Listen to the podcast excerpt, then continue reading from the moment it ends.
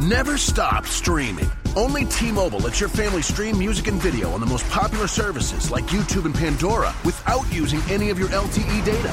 And right now, get your family three lines, each with six gigs of LTE data for just 40 bucks per line, and your fourth line is free. Hurry to T-Mobile or call 1-800-T-Mobile now. Limited time offer subject to change. OAC plus taxes and fees. Detectable video typically streams at DVD quality. Third party subscription charges may apply. Streaming on included services on qualifying plan on our network. See data management practices at T-Mobile.com. Blog Talk Radio.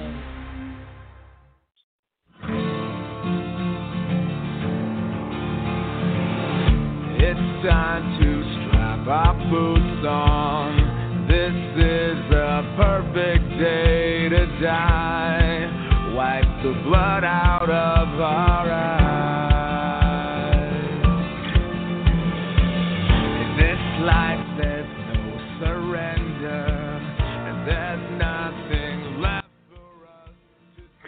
Folks, and thank you once again for coming to Bards Logic Political Talk, part of the growing conservative conversation and part of the Patriot Journalist Network. And you can find the Patriot Journalist Network by going to www.patriotjournalist.com. Uh, tonight we have a special guest on, and that is going to be Morton Blackwell. Sorry about that, Morton Blackwell, uh, who will be talking about the RNC rules tonight. And I have been told by his uh, campaign, uh, not his campaign, his existed uh, executive assistant to uh, him uh, from the Leadership Institute uh, to give Mr. Blackwell a call. But first, I will uh, open up one of our mics. Uh, Cindy, she'd like to chime in. Uh, thank you very much, Cindy, for coming to the show. I'm uh, supposed to give Mr. Blackwell a call, so let's go ahead and uh, see if we can get him in here. So let me put in the number here.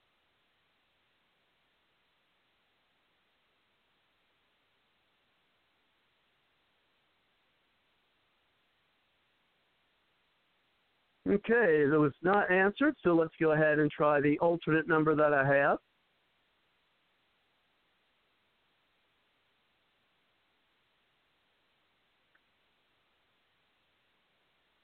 Now, this is kind of a new technology we're using here, so we'll see if this uh, will work. Let's go ahead and try this one. There we go.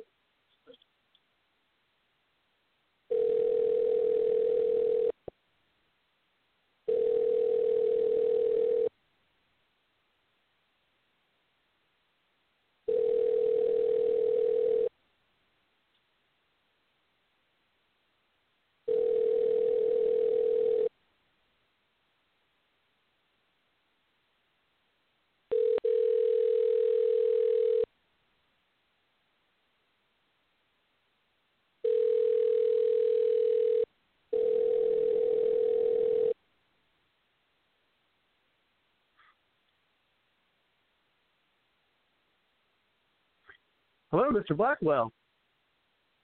Well, looks like we got lost to call. Uh, so we'll try back in a little uh, few minutes. Uh, but first, what we'll do is let's go ahead and uh, get on with an audio clip that I have. Uh, and this is the clip that you're talking about, Cindy. Uh, and then we'll try to get him on again. And what I'll do is I'll get some call screening going while we listen to this audio clip. What do you think, Cindy? Cindy, are you there? Oh, I'm sorry, sweetie. I I I, I wasn't sure. You're on you mute were, again. Um, I'm, have one ear on the phone and the other one on the Hannity interview, listening in the other ear. So I I wasn't sure what I heard. Okay, well I've got it. Yeah, I've got it on here. We've, I've tried a couple times to uh, call the numbers. So let me try uh, one more time. As I said, it's a new technology. I might need to do uh, someone do a three-way call for him, or I might have to just call him and have him come on. Uh, but while I'm working on that, I, I know you wanted him to listen uh, to the uh, audio, but uh, this could be for uh, us to listen to, and then uh, we can have some questions for him. What's your thoughts on that? Um, well, I don't, I don't want to play any audio until he comes on, um, but I I have I think I've narrowed down the audio to where I can we can make our the point that I wanted to make on that Hannity interview with um, Jamie Dupree.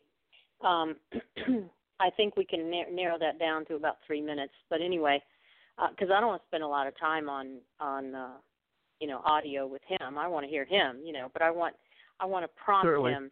Well, no, I just know I'm trying to get him on the line. I was I was given his phone number to call, and I'm trying to give him a call, and uh, this this number hasn't worked uh, so far. So perhaps uh, I'll have to uh, try again here.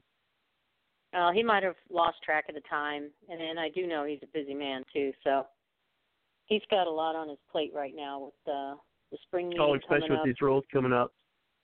Yeah. well, Okay, anyway, let me go um, ahead. Yeah, let me go ahead and try this again while you're doing that. Go ahead. Okay. Well, um, um, Reince Priebus, uh, I've never seen him on. I've never seen him on so many talks. So we got a Uh, ringtone here. Okay, that's that's. I, I've never heard on so many talk shows showing uh, talking about the rules changes. Oh, back in 2012. Hello, Hello? hello. This is Mr. Yes, Mr. Blackwell. Yes. Yes, this is Robert from Bard's Logic. How are you tonight? I'm fine. How are you? Oh, I'm great. Thank you very much uh, for coming back to the show. Uh, we uh, welcome to have you on, and uh, I know we uh, had you on back in 2012 talking about uh, what happened there uh, with the rules. Yeah, I did uh, read the article that you uh, suggested that we read. I have uh, some of our panelists and uh, guests on as well who would uh, like to talk to you with us. Okay. Sure enough. Okay, great. And first, what I'll do is I'll kind of leave my comments for last, and kind of even though I'm the host, I'm kind of moderate for folks uh, first. But first, let's go ahead and get Cindy on. Cindy, thank you very much. Uh, uh, welcome, Mr. Blackwell, to the show.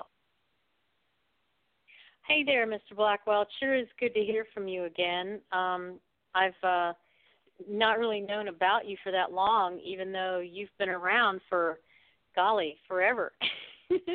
Yeah, well, matters Um, matters relating to the uh, rules of the National Party are not often an object of much attention, but this time yeah. is an exception. Yeah, and I was just making that point before you came on, Mr. Blackwell. Um, Reince Priebus has been on just you know all kinds of interviews lately talking about the rules, and I was remembering back in 2012, and they uh, never would talk about anything like that. That was a total surprise for us when our um, chairman, our committee chair, our, our committeeman here in Florida, Peter Feaman, uh, sent me a, a email to tell me about what what they were trying to do with the rules was the first I had uh heard anything about what they were trying to do and um and now it's a total issue and and they're the ones the establishment guys are the ones bringing it up and wanting to Well, talk well let me tell it. you, it ca- it came as a complete surprise to me. I mean, I had been to every uh, rules committee meeting starting in 1972 and was a member myself of the convention rules committee starting in 1988 and what happened in 2012 uh, was clearly well planned in advance but it was the first time that a presumpt- presumptive nominee someone who had uh, a majority of the votes lined up before the convention began had ever come in with a whole file folder of amendments and demanding that they all be adopted uh, in, in the in the days before the the national convention. It was it was a shocker. There was no telegraphing whatsoever. We had perceived proceeded for four years in the orderly pace of having discussions about uh, how to amend the rules to make them more fair, to uh, serve the best interests of the party. Um, and then all of a sudden we were hit with a whole host of changes that could fairly be characterized as power grabs, and believe me, I characterize them as such. And you know, and you noted back then, you warned them several times that that was going to only hurt Romney, and that he didn't even need to do that. Absolutely not. It, uh, that, that's what I said. He didn't didn't have any need to do it at all. Uh, he was going to win anyhow. uh, but they they changed the rules, uh, which previously had required, in order for a name to be placed in nomination and get the speeches and floor demonstrations, you had to have. Uh, but before it was a plurality of delegates in five states.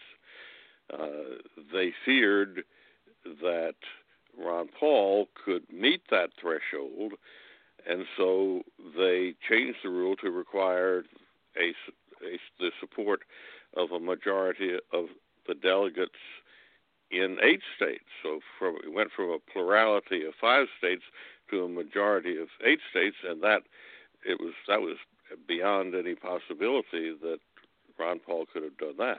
But then they did uh, something that uh, was truly obnoxious.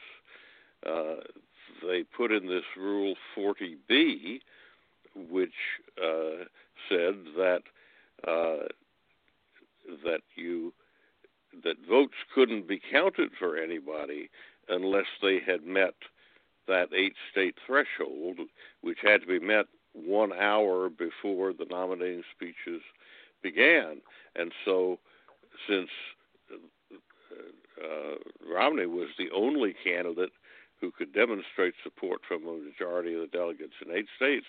That that convention, for the very first time in the history of the Republican Party, uh, uh, disenfranchised legitimately elected delegates who were acting in accord with, with their state party rules, uh, and said votes can't count unless you pass that eight state threshold, which was an awful thing. It created a terrible outrage on the floor of the yeah. convention.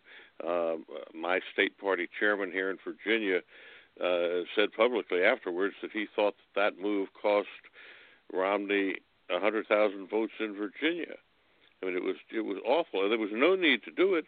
All they wanted to do was was to show who was boss, and and in doing so, disenfranchise people who had worked hard to be delegates and and were supporting some people other than uh, than Romney, uh, and said, "No, your vote isn't even going to count." It was an outrageous thing to do, but they did it. And um, when after they finished all that, that all they succeeded in doing was dividing the party and and in fact now nowadays now you can tell me if you think this is true i think they're using the rules again uh now the reason i say that is because um you know th- that rule was changed uh, that 40b was changed in 40 and 40b um in order to help the establishment and uh, move the power uh, flow from the top down instead of the bottom up. And um, when now we come around to 2016 and where they thought this rule was going to protect people like Jeb Bush and maybe uh, Marco Rubio, um, now it seems to be working against them. So what they're going to have to do is change that rule again. Do you think? Now I've heard Rove come on and say they were they were thinking about changing 40B again. I've heard um, Priebus on there refusing to assure Hannity that uh, Rule 40 wouldn't be changed. And so I'm wondering uh, what you think. Will they either in the spring meeting in a couple weeks, or or in a week or so, and or in the summer meeting, you know, will they change that rule? Because uh, apparently, in I got to pull this up. I'm not sure what rule it was, whether it was 11 um, no, it might have been 11. There, they changed one that said that um, whereas they they used to be able to change a rule only during the convention, now the um, uh, the the chairman has the right to change a rule in any of their midterm meetings. Is that true? And do you think well, will change? L- let me let me bring you um, back just a little bit. Uh, I proposed in the Standing Committee on Rules of the RNC in April of 2013, the year after the Tampa Convention, kind of an uh, an omnibus repeal to uh, take out of the rules many of these power grabs that the Romney people had put in. And I worked hard persuading people that what had happened was not only bad but had to be reversed. And this was a meeting in at the Republican National Committee meeting in Hollywood, California. I proposed this omnibus repeal of the power grabs from the uh, Romney forces at the Tampa Convention, and there are 56 votes, one for every state and territory, on the Standing Committee on Rules, and I got the votes of 25 states uh, in favor of my motion to repeal the lot of them. Um, but the other states and the territories and D.C. voted against it, so my move failed. Uh, but it was a strongly supported move. Then again, in January of this year, I went after Rule 41 specifically because it really it was grossly unfair to disenfranchise uh, duly elected credentialed delegates who were uh, voting in accord with their state party rules. Again, I worked the committee, um, and I I moved a rifle shot amendment just to uh, make it unmistakably clear that votes would be counted if they were cast by duly elected delegates acting in accord with their state party rules, whether or not they had had their names placed formally in nomination with speeches uh, and floor demonstrations. Uh, and I moved that one, and to my uh, surprise and pleasure, a number of people who don't ordinarily vote with conservatives on rules matter, matters were uh, in favor of it. The general counsel of the party, the national committee man of Tennessee, John Ryder, uh, spoke in favor of my amendment. He said it's it's not right for the national rules to allocate delegates according uh, to the to the primaries, and then allow a number of those votes not to count. Uh, the National Committee man of Massachusetts, Ron Kaufman, who had, uh, in, in essence, run the the uh, Tampa convention for the Romney campaign, he announced his support for my motion and said it may be the first time I ever voted for uh, any proposal of Mr. Blackwell. And we had the vote, uh, and it passed overwhelmingly on a voice vote.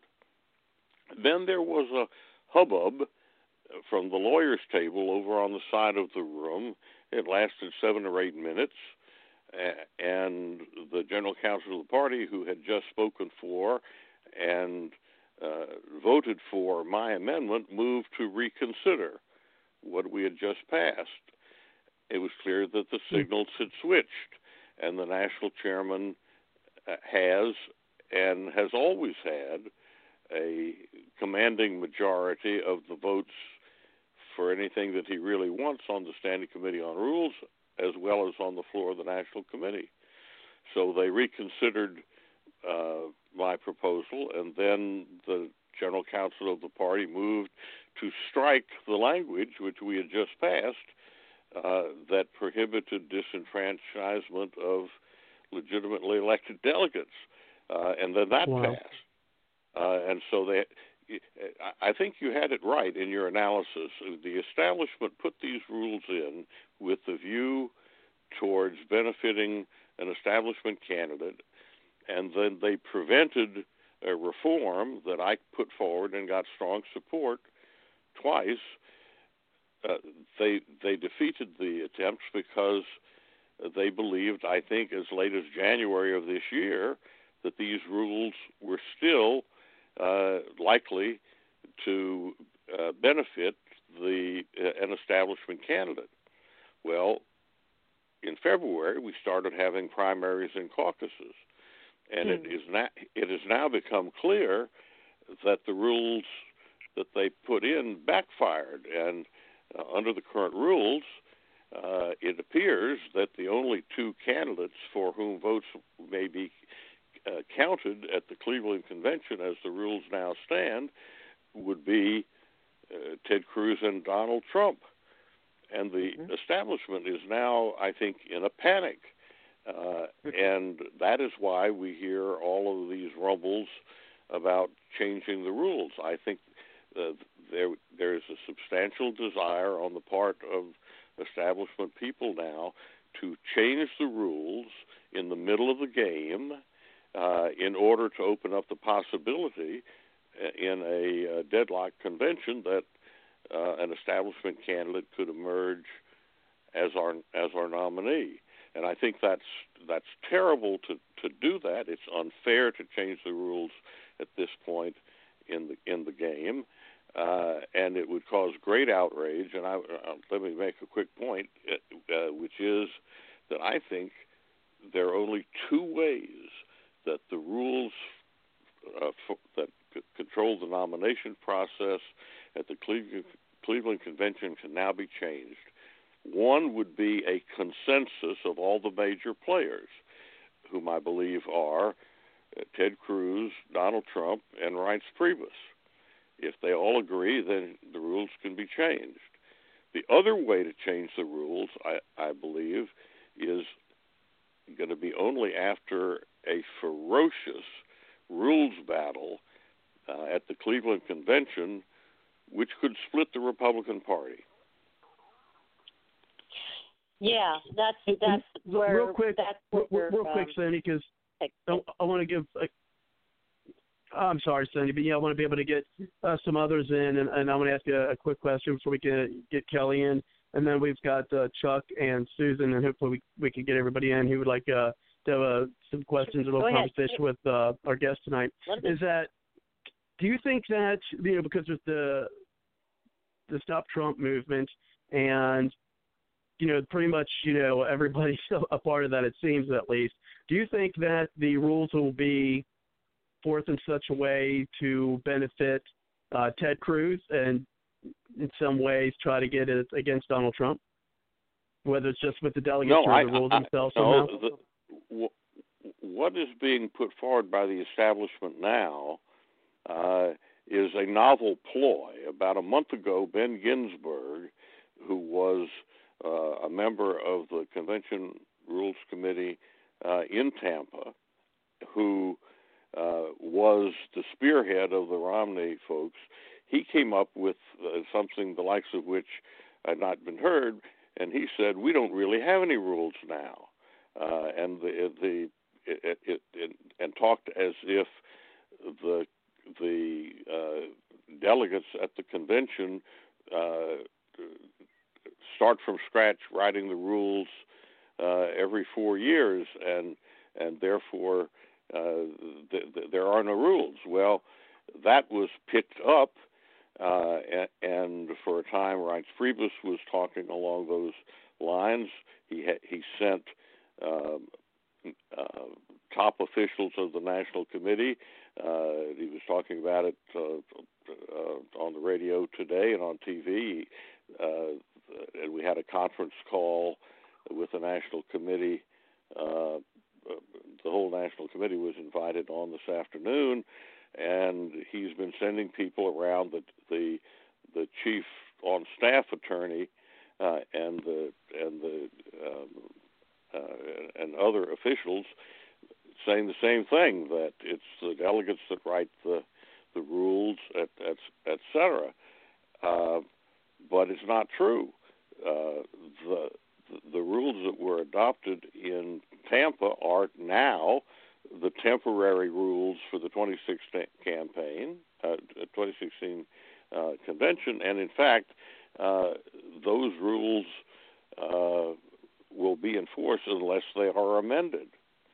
So uh, the circumstances are such that the chairman of the Republican National Committee whoever is the chairman of the, of the National Committee, has such uh, power over the votes at the National Committee and on the Convention Rules Committee that he always has a supermajority.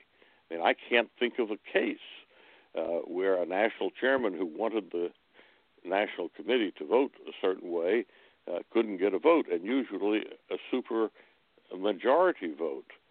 So they can change the rules at the meeting later this month uh, of the Republican National Committee in Florida, or in the Standing Committee on Rules meeting in Cleveland, or uh, uh, at the Republican National Committee level. Uh, they uh, Reince Priebus, if he wants it, can change the rules.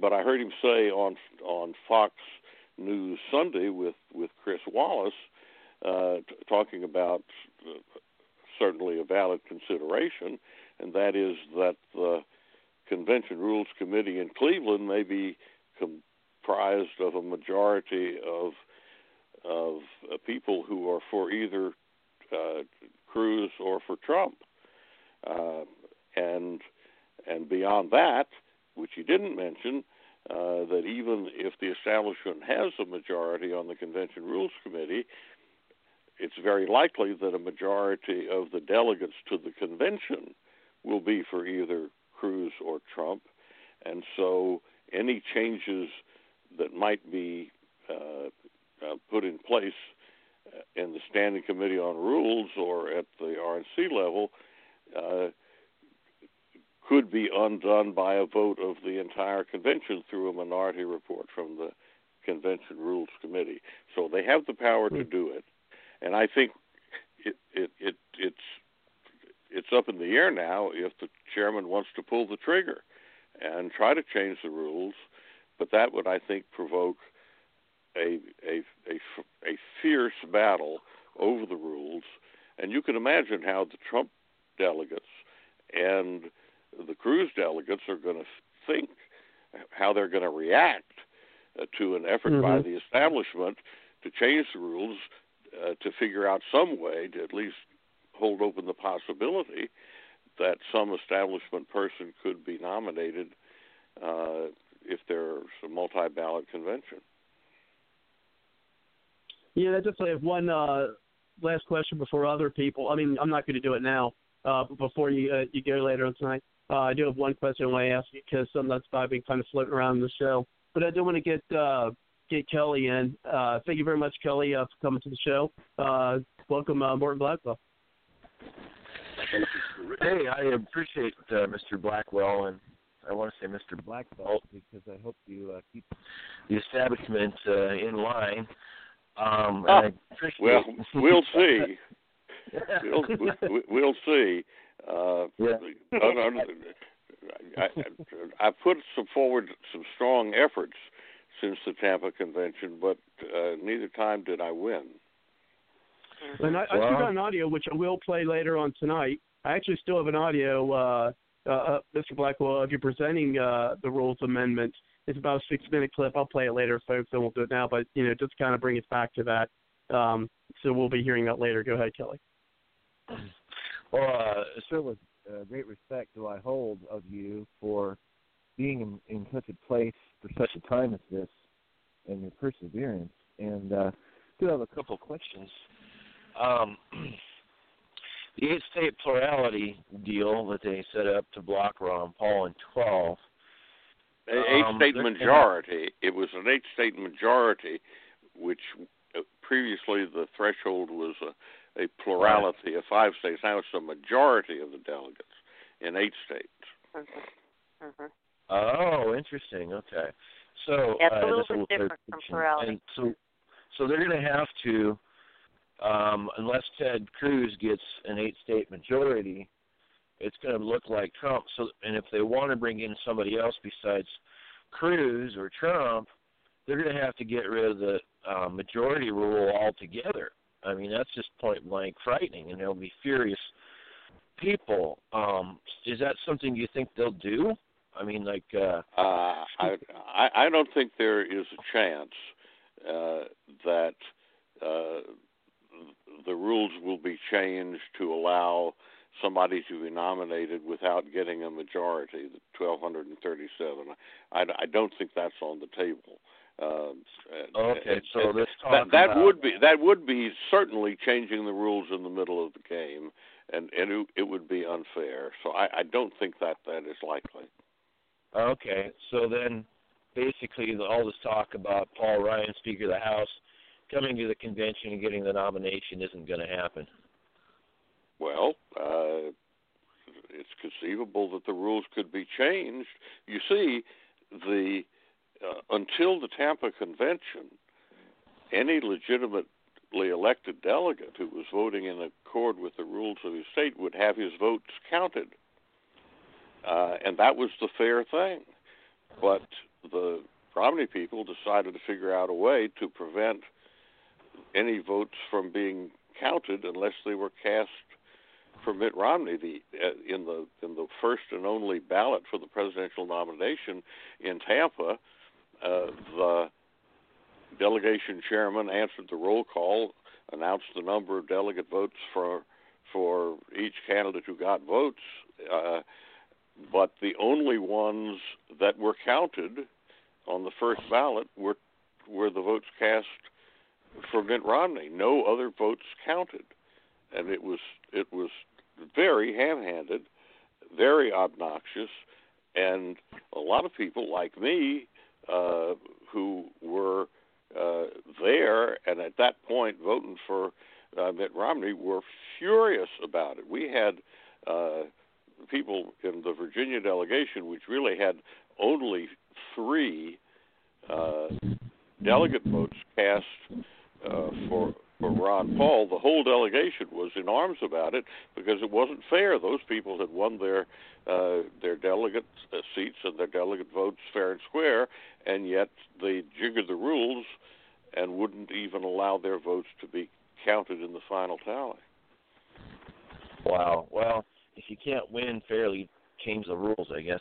Another question I have for you is about the um, Roger. Well, you know Roger Stone is. He's uh, consultant to Donald Trump, he was stating that there is a credentialing problem that somewhere in the rules, something about you had to be um, to be a legitimate a delegate and credentialed at the convention, you had to be um, a member of your county central committee for at least no, that's years. baloney. That's not true. Okay, good, because I heard that, and that's that would sink Trump so people that are signing up now as Republicans, even Democrats are switching over because of Trump. Um, I'm in California until June 7th to decide, but I, I so if somebody just says, you know what, I'm going to go Republican, I like Trump, and they walk in and somehow they get the support, everybody in the community loves this person, they go on to county, district, state, and then national convention, but they weren't a Republican before, can they actually be a credentialed delegate at the convention? each state sets up its own rules about the selection of delegates. There are some national rules uh, that uh, the states have to abide by. Uh, for example, if a state holds a presidential primary under the national rules, the delegate votes have to be apportioned as a result of the primary. In the majority of states where there are primaries, uh, however, the delegates themselves are elected uh, by an entirely separate method. So uh, you can have a primary that the state has decided will be a winner take all primary. So the candidate who gets the plurality in the primary wins all of the delegate votes. But the delegates themselves are elected as they are in my home state of Virginia through an entirely different process. The delegates are elected, uh, three delegates each in 11 congressional district conventions, and then 13 delegates at large at the state convention. Uh, and it doesn't make any difference what the preferences uh, of those uh, 46 uh, elected delegates uh, may be personally. They don't have control of their votes under the national rules, those dele- delegate votes will be cast as allocated by the uh, Virginia primary, and and it, it could be that three quarters of the of the delegates would not want to have their votes cast that way. Uh, so, uh, so it's, it's it's a two-step process. Now, some states set up a process where uh, the delegate votes are allocated, and then the candidates are allowed to name the people who are delegates. So you have delegates who are actually committed to the people for whom their delegate votes will be cast. But it's it's it it varies greatly. Frankly, it's a, a major organizational effort to put together a campaign where you have people on the ground who understand the rules in every state because the while there are some patterns, every state is different. So, in general, though, the way it's gone historically, if on the Republican side, in general, the way it's worked is pretty much you win the state, you uh, and you win enough delegates with your was it 1244 or something. Uh, from the popular vote, it pretty much reflects that in the Republican convention, so that the idea of democracy, although we're a representative republic, although the idea of um, representation it has been in the past quite respected. However, this is a twofold question. Um, they can change the rules so that doesn't happen. Is, is that possible? I'm I'm not sure that I uh, understand your question. Uh, the state well, party decides whether or not there's going to be a presidential primary the national rules say that the primary has to allocate uh, the delegate votes. In, in, Virginia, we have a as proportional system as as is possible. Uh, we have a total of 49 delegate votes, and in our March 1st primary, a candidate for president got uh, got one delegate vote for every 1.9% of the vote he got in the primary. So so we have uh, Ben Carson getting uh, uh, who got a, a small percentage of the vote, but he's got a couple of delegate votes uh, that will be cast for him, and they will be cast for him even though at the time of the ballot maybe none of the 49 people would would have themselves voted uh, for Ben Carson, but he won those delegate votes, and they will be cast for him. But under the rules, they won't be counted in the tally. They'll be cast, but but but not counted. It's a bizarre thing. So then, the second round after the first round, what happens? Like with the broker convention, if the first round doesn't decide the nominee, then we goes into a second round, and the delegates are unbound. Is that correct? Well, uh, let me make a, a, brief comment about terminology. Um, we're talking about a, what a multi-ballot convention, and you referred to it as a brokered convention. It could also be referred to as a contested convention or an open convention. I think if you call it a brokered convention, that's definitely pejorative. That that you brings forth the vision of smoke-filled rooms and suitcases full of cash ex- uh, exchange uh, for for votes. If you if you call it a contested convention, that's a neutral uh, description, and you could call it an open convention, which maybe has positive uh, connotations.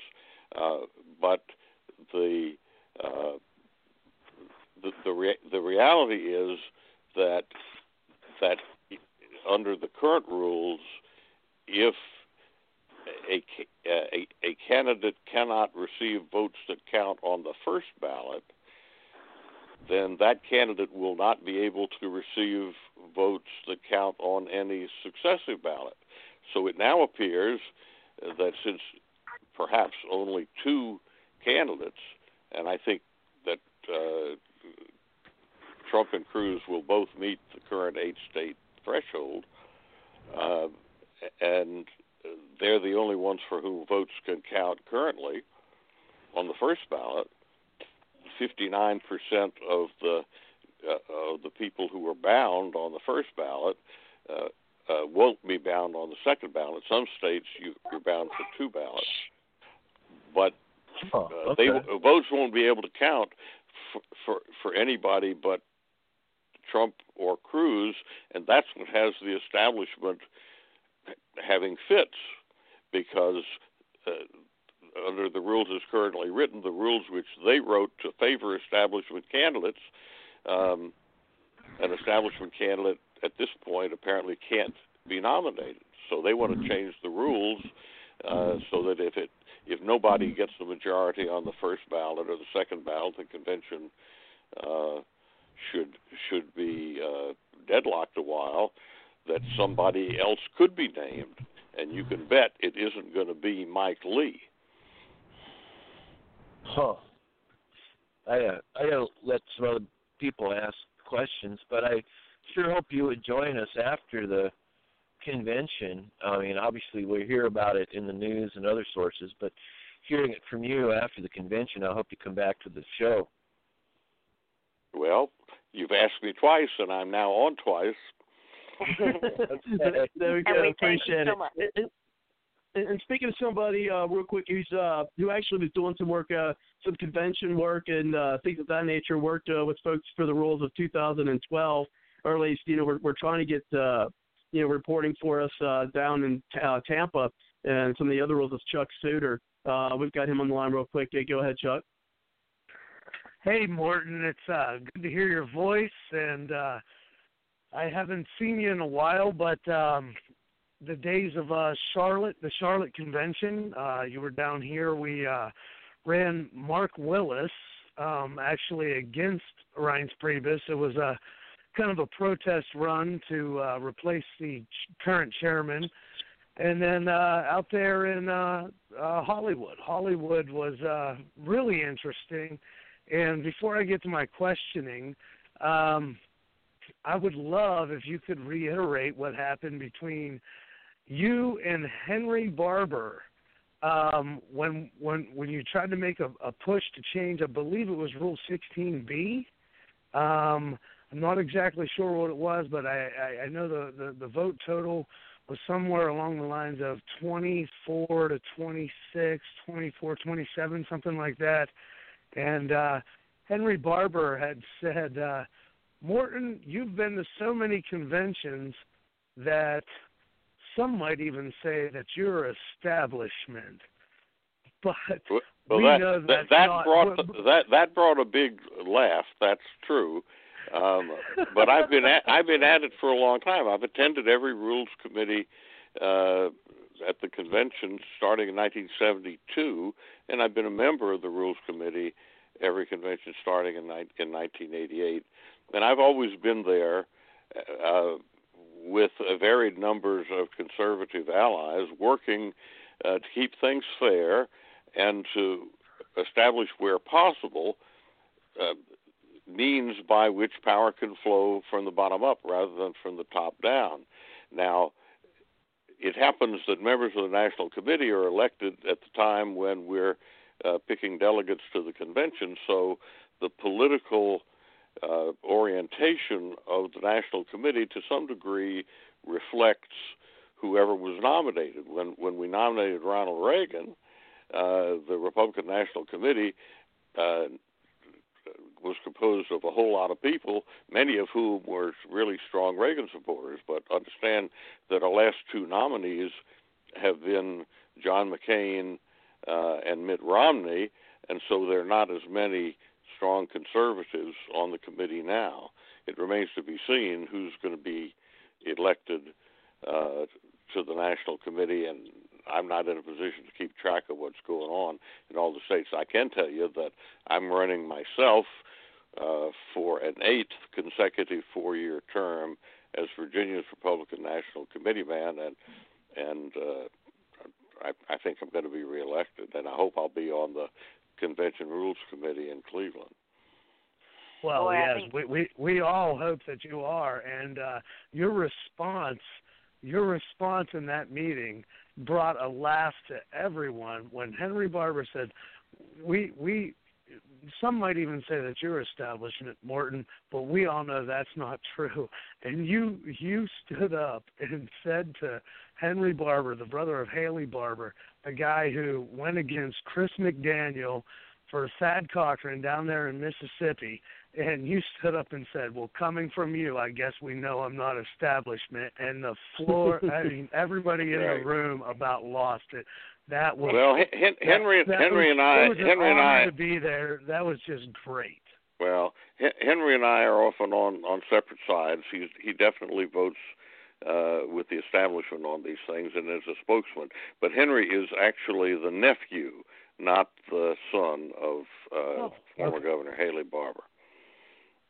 Okay, and, and so um, you know, one one of the things that I would like to bring up is obviously we've got the uh, the spring meeting coming up down here in Florida. Um, you know, we had a chance to replace Reince in Charlotte.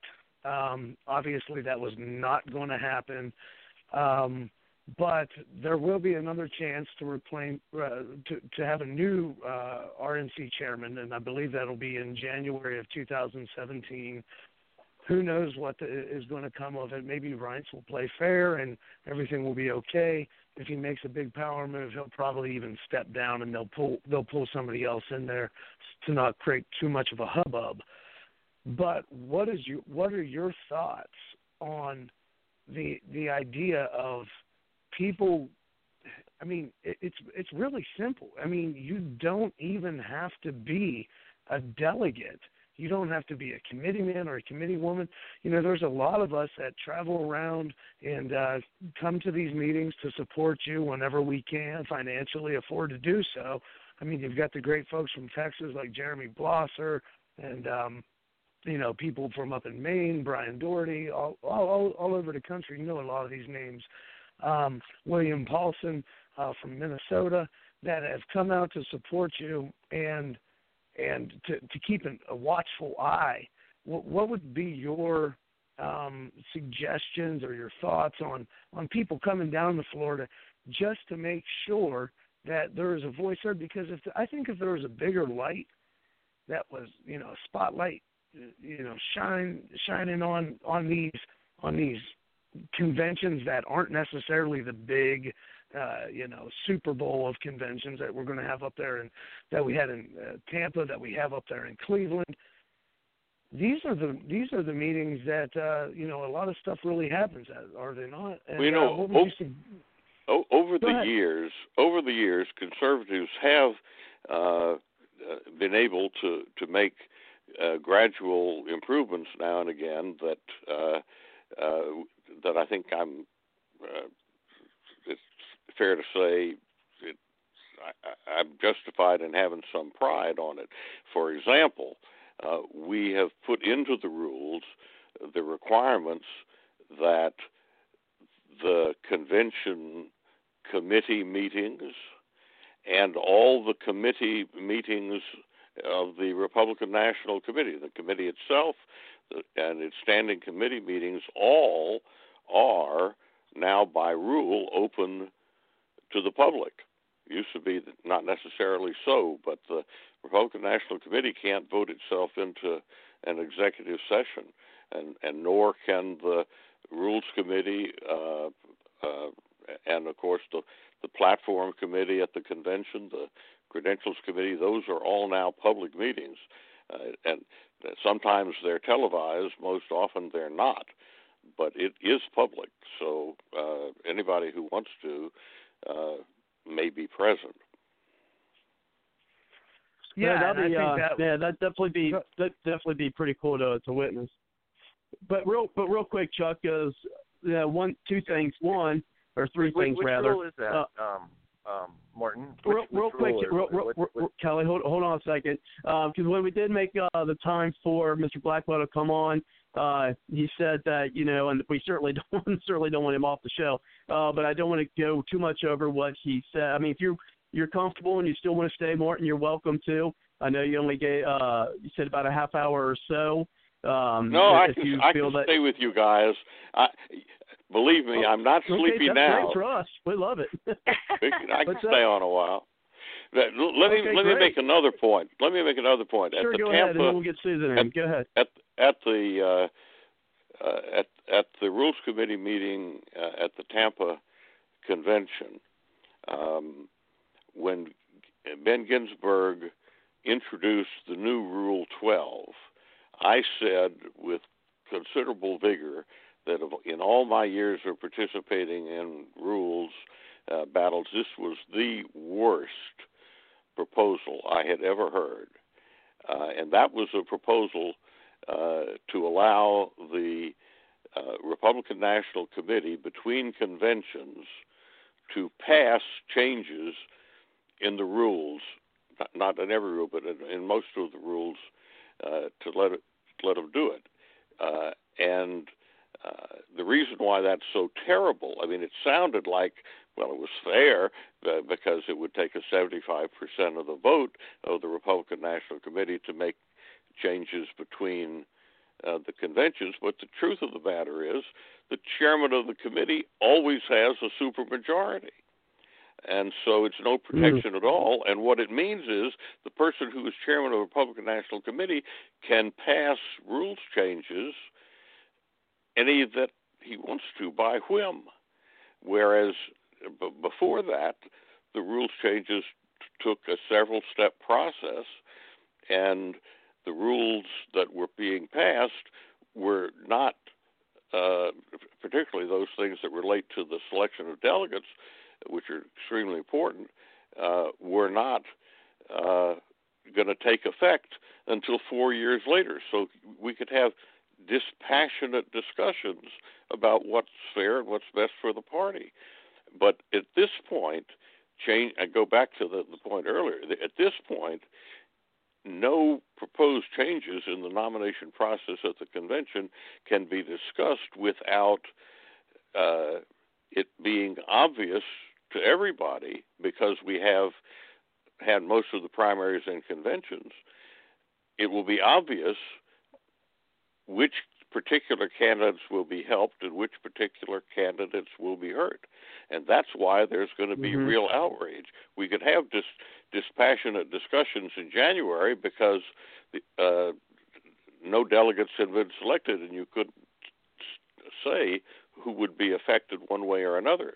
But now we'll know precisely who will be affected which way or another, and people who see themselves being adversely affected are going to going to have a legitimate cause for moral outrage. You shouldn't change the rules in the middle of the game. And, and Mr. Blackwell, and Mr. Uh, Kelly, again, and, I, I, just wanted to ask. Real, hold real on, quick. Robert, hold on. Just, just trust me here. The resolution that the Rules Committee meetings are now uh, can be attended by the public was yeah, we established that some years ago. We established that, uh, passed a change in the rule in the, the the national rules, which are called the rules of the Republican Party. If you Google for the rules of the Republican Party, uh, one of the first item or two that you comes up on Google uh, is from an RNC website, which uh, gives you the text of the rules that are currently in effect. Oh, okay. So I can find it there. Okay. Yeah, and Mr. Blackwell, this is this is one thing I really want to stress to folks out there, and I want to know if you would agree with me. I mean, the way that it works is you've got a committee man and a committee uh, woman from your state, and these are the folks that can show up to these meetings, and they carry weight, and they can vote on these rules. Now, here in my state of North Carolina, we've got Ada Fisher and and um, uh, uh, David Lewis, and um, neither one of these guys are on our side. But we do have great committee men and committee women. We've got AJ Spiker out there in uh, Iowa, who's a big supporter of yours. We've got Diane Orrock. Um, who's also a supporter of yours, uh, uh, Ashley Ryan, the youngest female to ever be. Um, she might even have been the youngest uh, committee person ever, but she's definitely the youngest uh, female committee woman ever in the Republican Party. Also a supporter of yours, and uh, if I'm not mistaken, you were the youngest.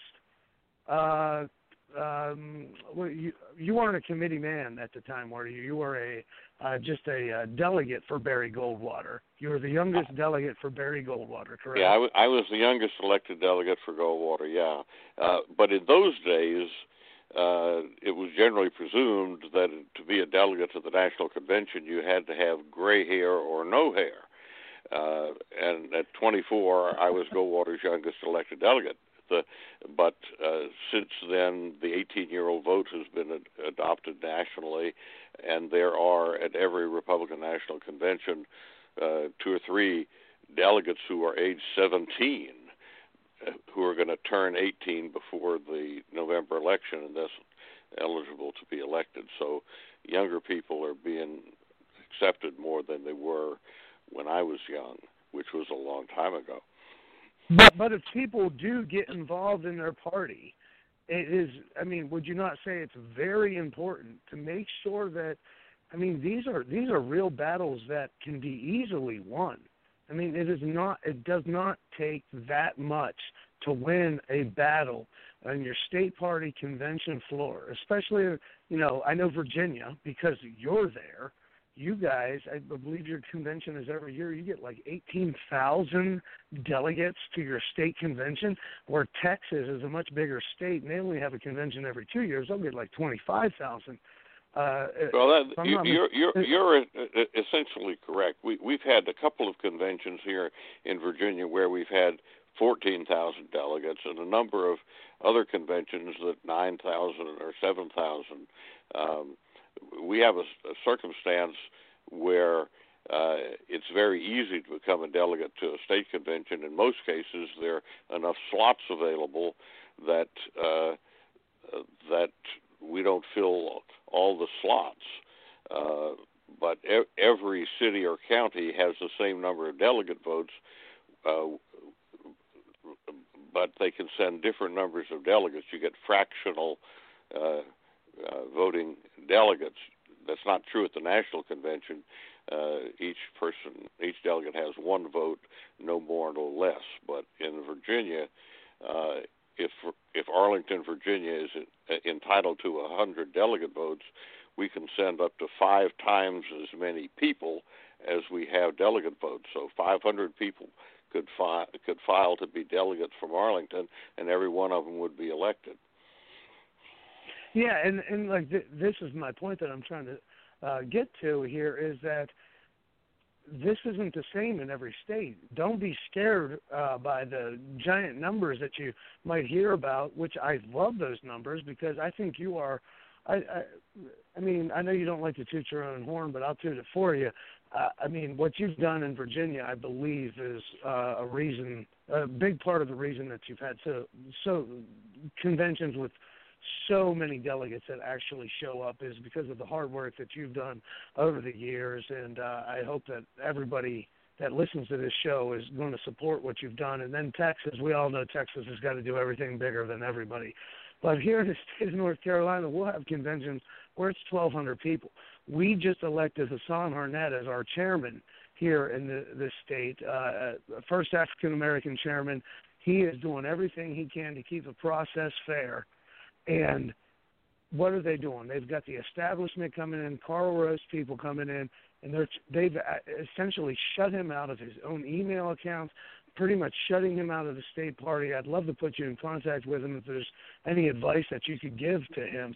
But the, in, in our election processes for our committee men and the committee women, it doesn't. We, we've got 1,200 people, 1,500 people showing up to these conventions we can take over and uh, the committee man uh, position, the committee woman position, and send those folks to these RNC meetings that aren't all the, you know, CNN isn't going to be there. It's not going to be a bunch of fun. It's it's not as fun as the big presidential convention, but folks, get involved in your state. And I mean, I would love to hear your opinion on this.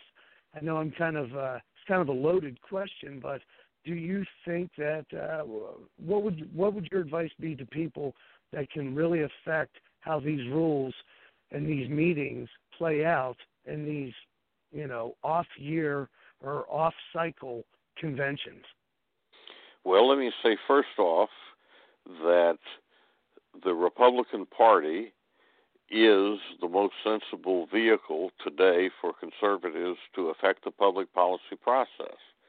Uh, and the party structure and procedures and rules and actions affect who is nominated, what the policies are going to be. And I think it's extremely important that principled people get active in a political party because if principled people aren't involved, then the whole shebang is going to be run by people who aren't principled. And and uh, in order to to to to build your credentials and get support to be elected to party office, uh, you have to have participated. You have to have been in a lot of meetings, uh, and uh, a party is open at the bottom. People who get get active for a variety of reasons. Some people are participating because of their own of their deep commitment to principles. Other people are participating uh, because uh, their parents and grandparents were participating in the party. Some people participate uh, because their brother-in-law is running for sheriff. Uh, there are some people who participate because there's some prestige, supposedly, to be a party officer. There are undoubtedly some people who participate because it's a possible way uh, for you to get rich. Uh, and and I think too there are some people who uh, are participating because the party is open at the bottom, and it it's at least one kind of organization that you can't be thrown out of. If you say you're a Republican, you're a Republican. So there are a lot of people with different motives, and not all, all of them are laudable. But you got to be able to sit through long meetings where sometimes foolish people are going to talk nonsense, and not everybody can stand that. And at this at this point, uh, let's go ahead and because I've been telling her that's good to get her in, and I appreciate uh, you staying with us, Morton. I'm sure Susan does as well. Because now let's go ahead and uh, get Susan here, and then we'll try to get the uh, as many folks as we can back into the the tables. Uh, John's on the line as well. Very uh, very uh, a lot of people are interested to talk with you, Mr. Blackwell. Certainly, uh, Susan, go ahead. Hi. I was beginning to Thank feel you for neglected. um, well, um,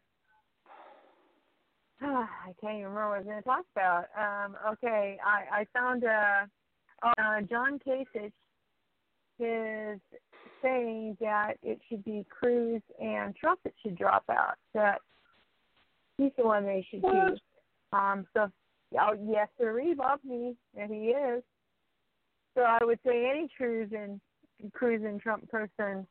Um, the bitter battle for Wisconsin comes as the GOP race is hurtling towards a contested convention, and uh, I've heard tell he's been supplied with a fancy airplane and all kinds of stuff.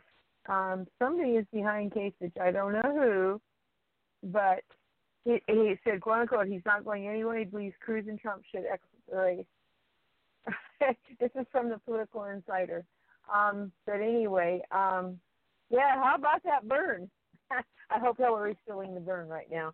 I thought you said he'd lose, but I'm not so sure about that. I sent the thing that shows the math to prove he could win, unless the the super delegates there for the Democrats um, don't choose him.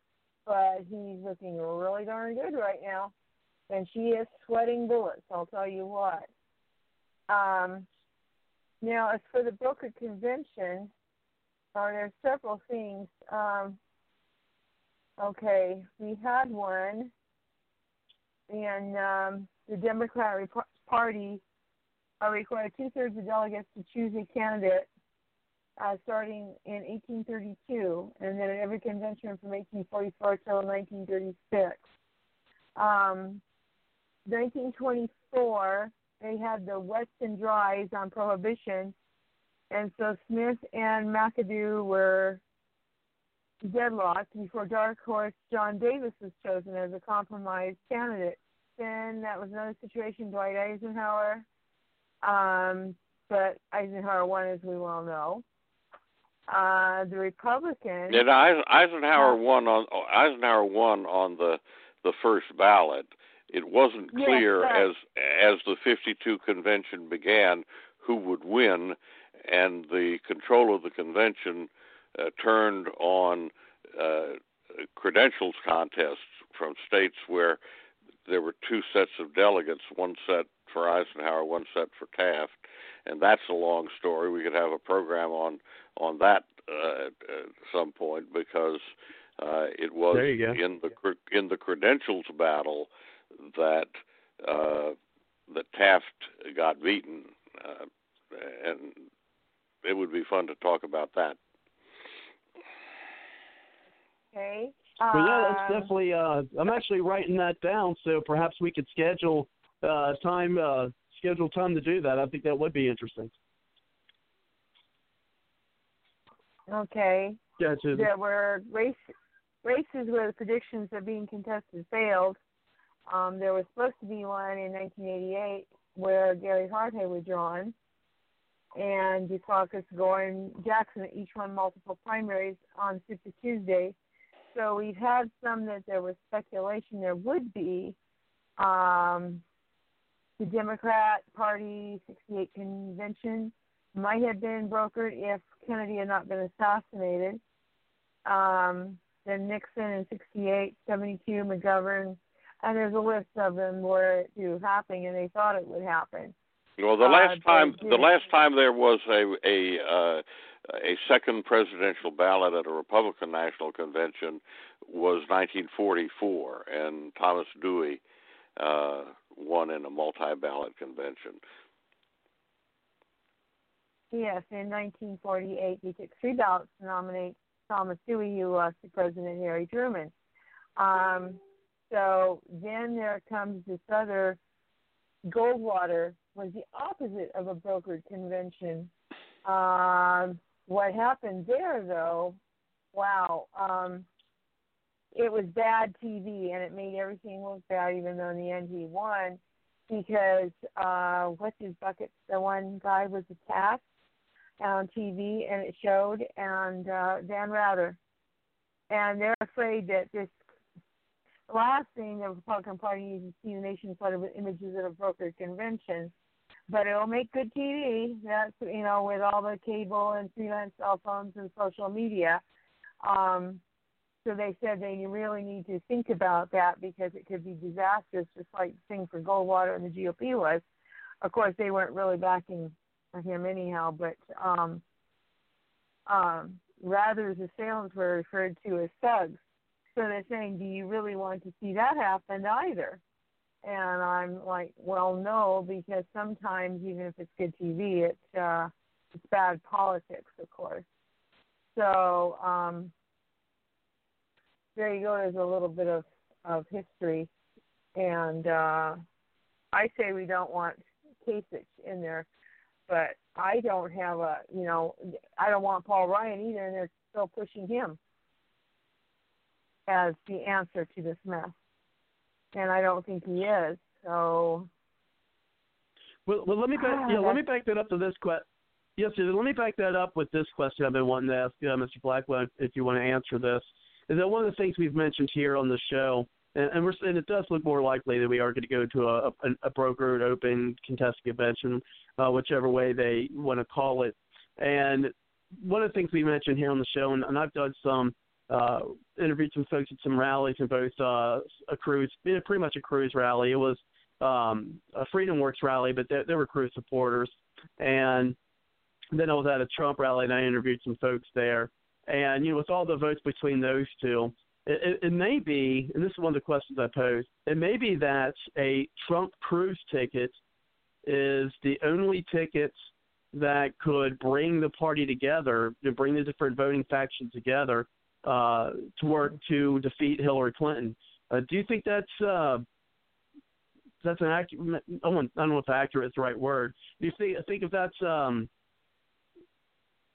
you know has a lot to say about that, or whether it be that those two you know those two on the same ticket uh, would be pretty much the only thing that can heal the party enough to Well, know, defeat Hillary uh, Clinton and not splinter the prob- party. That that probably wouldn't be any uh, more bizarre than a, a John F. Kennedy Lyndon Johnson ticket.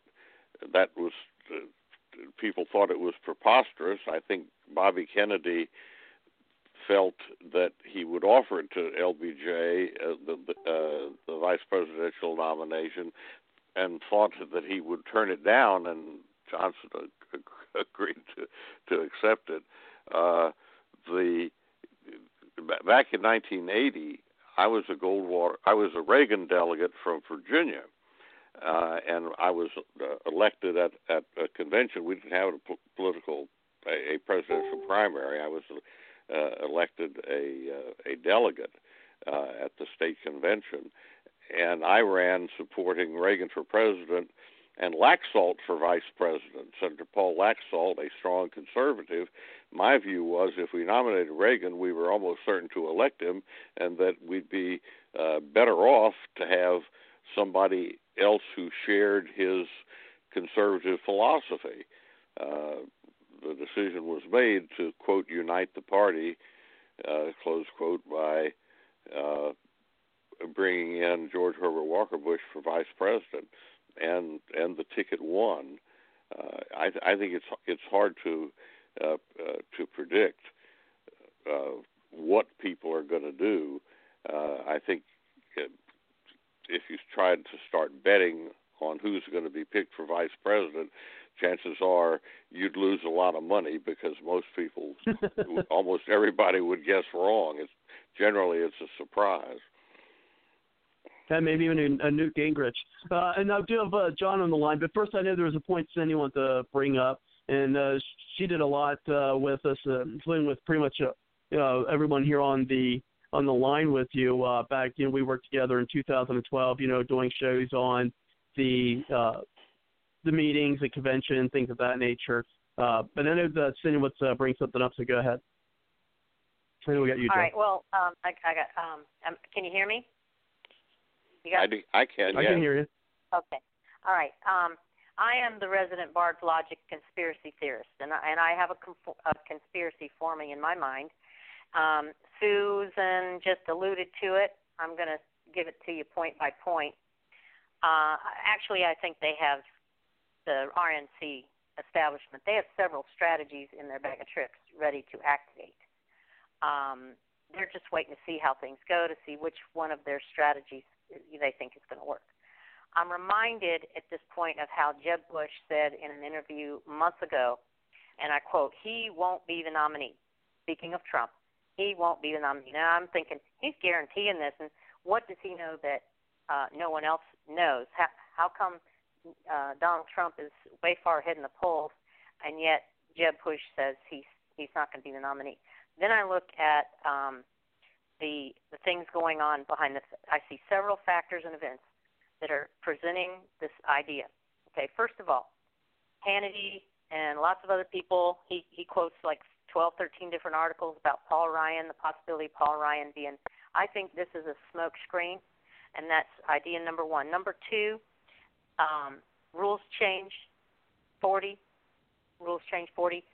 If it goes as Rove and all those guys are starting to talk about it, it goes to one or a no state majority.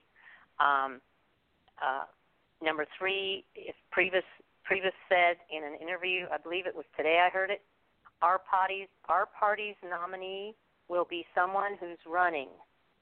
Okay, three people are running now. Tr- Trump, Right. Cruz, yeah, previously said that last night. Go ahead. Trump, Cruz, and Kasich.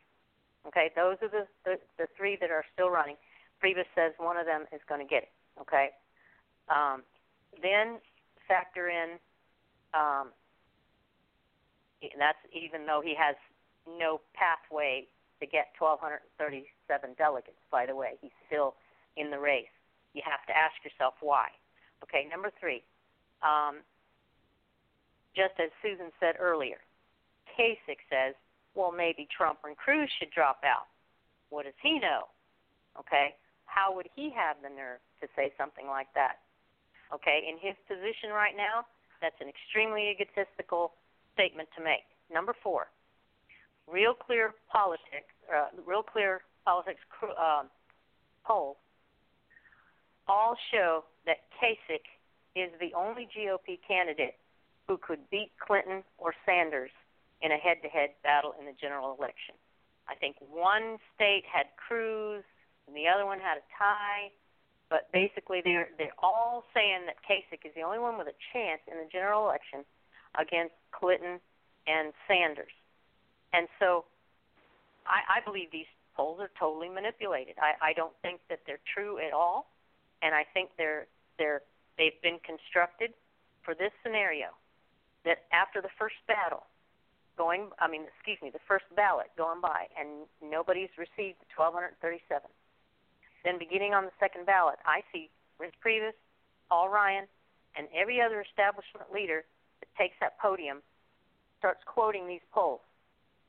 And christens Kasich as the only one who could unify the party and I see by the fourth, fifth, third, fourth, fifth ballot, they've accumulated, they've they've worked up this convention enough to where he actually gets the nomination. Now, is that totally silly?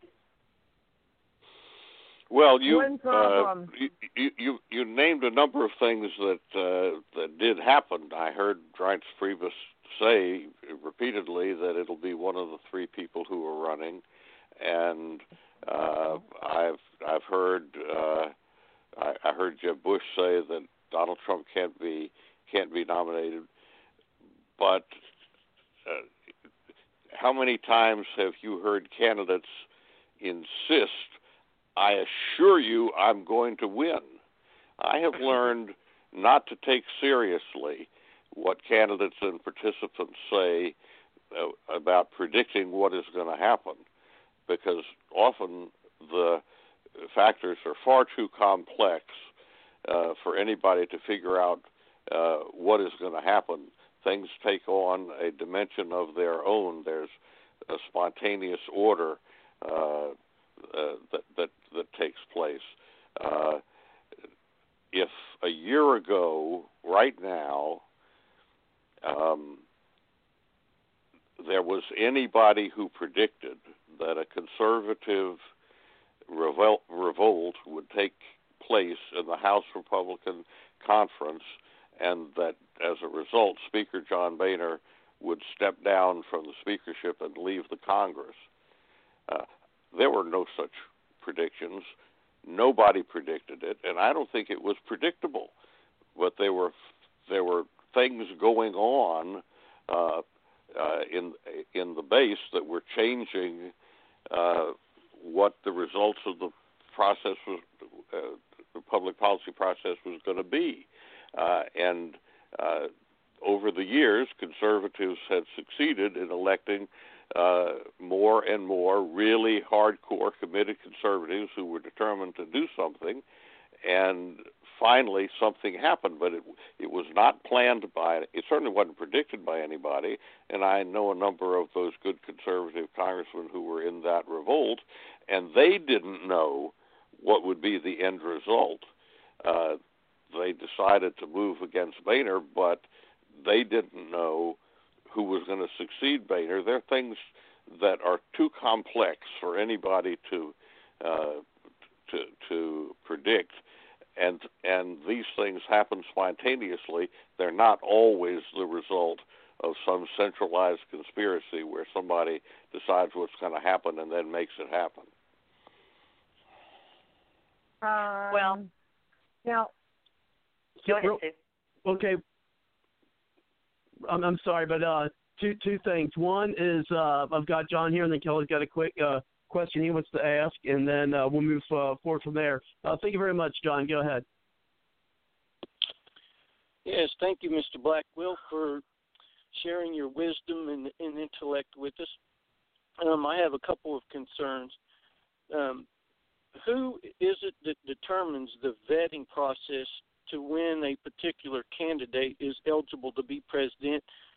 And I'm referencing um, you know, Barack Obama in the past supposedly wasn't qualified, and now we have Ted Cruz and um, Rubio, and we've spent millions of dollars and a lot of energies trying to promote these people, and it seems like fraud to me now that we find out they're not even really um, constitutional based on natural born status.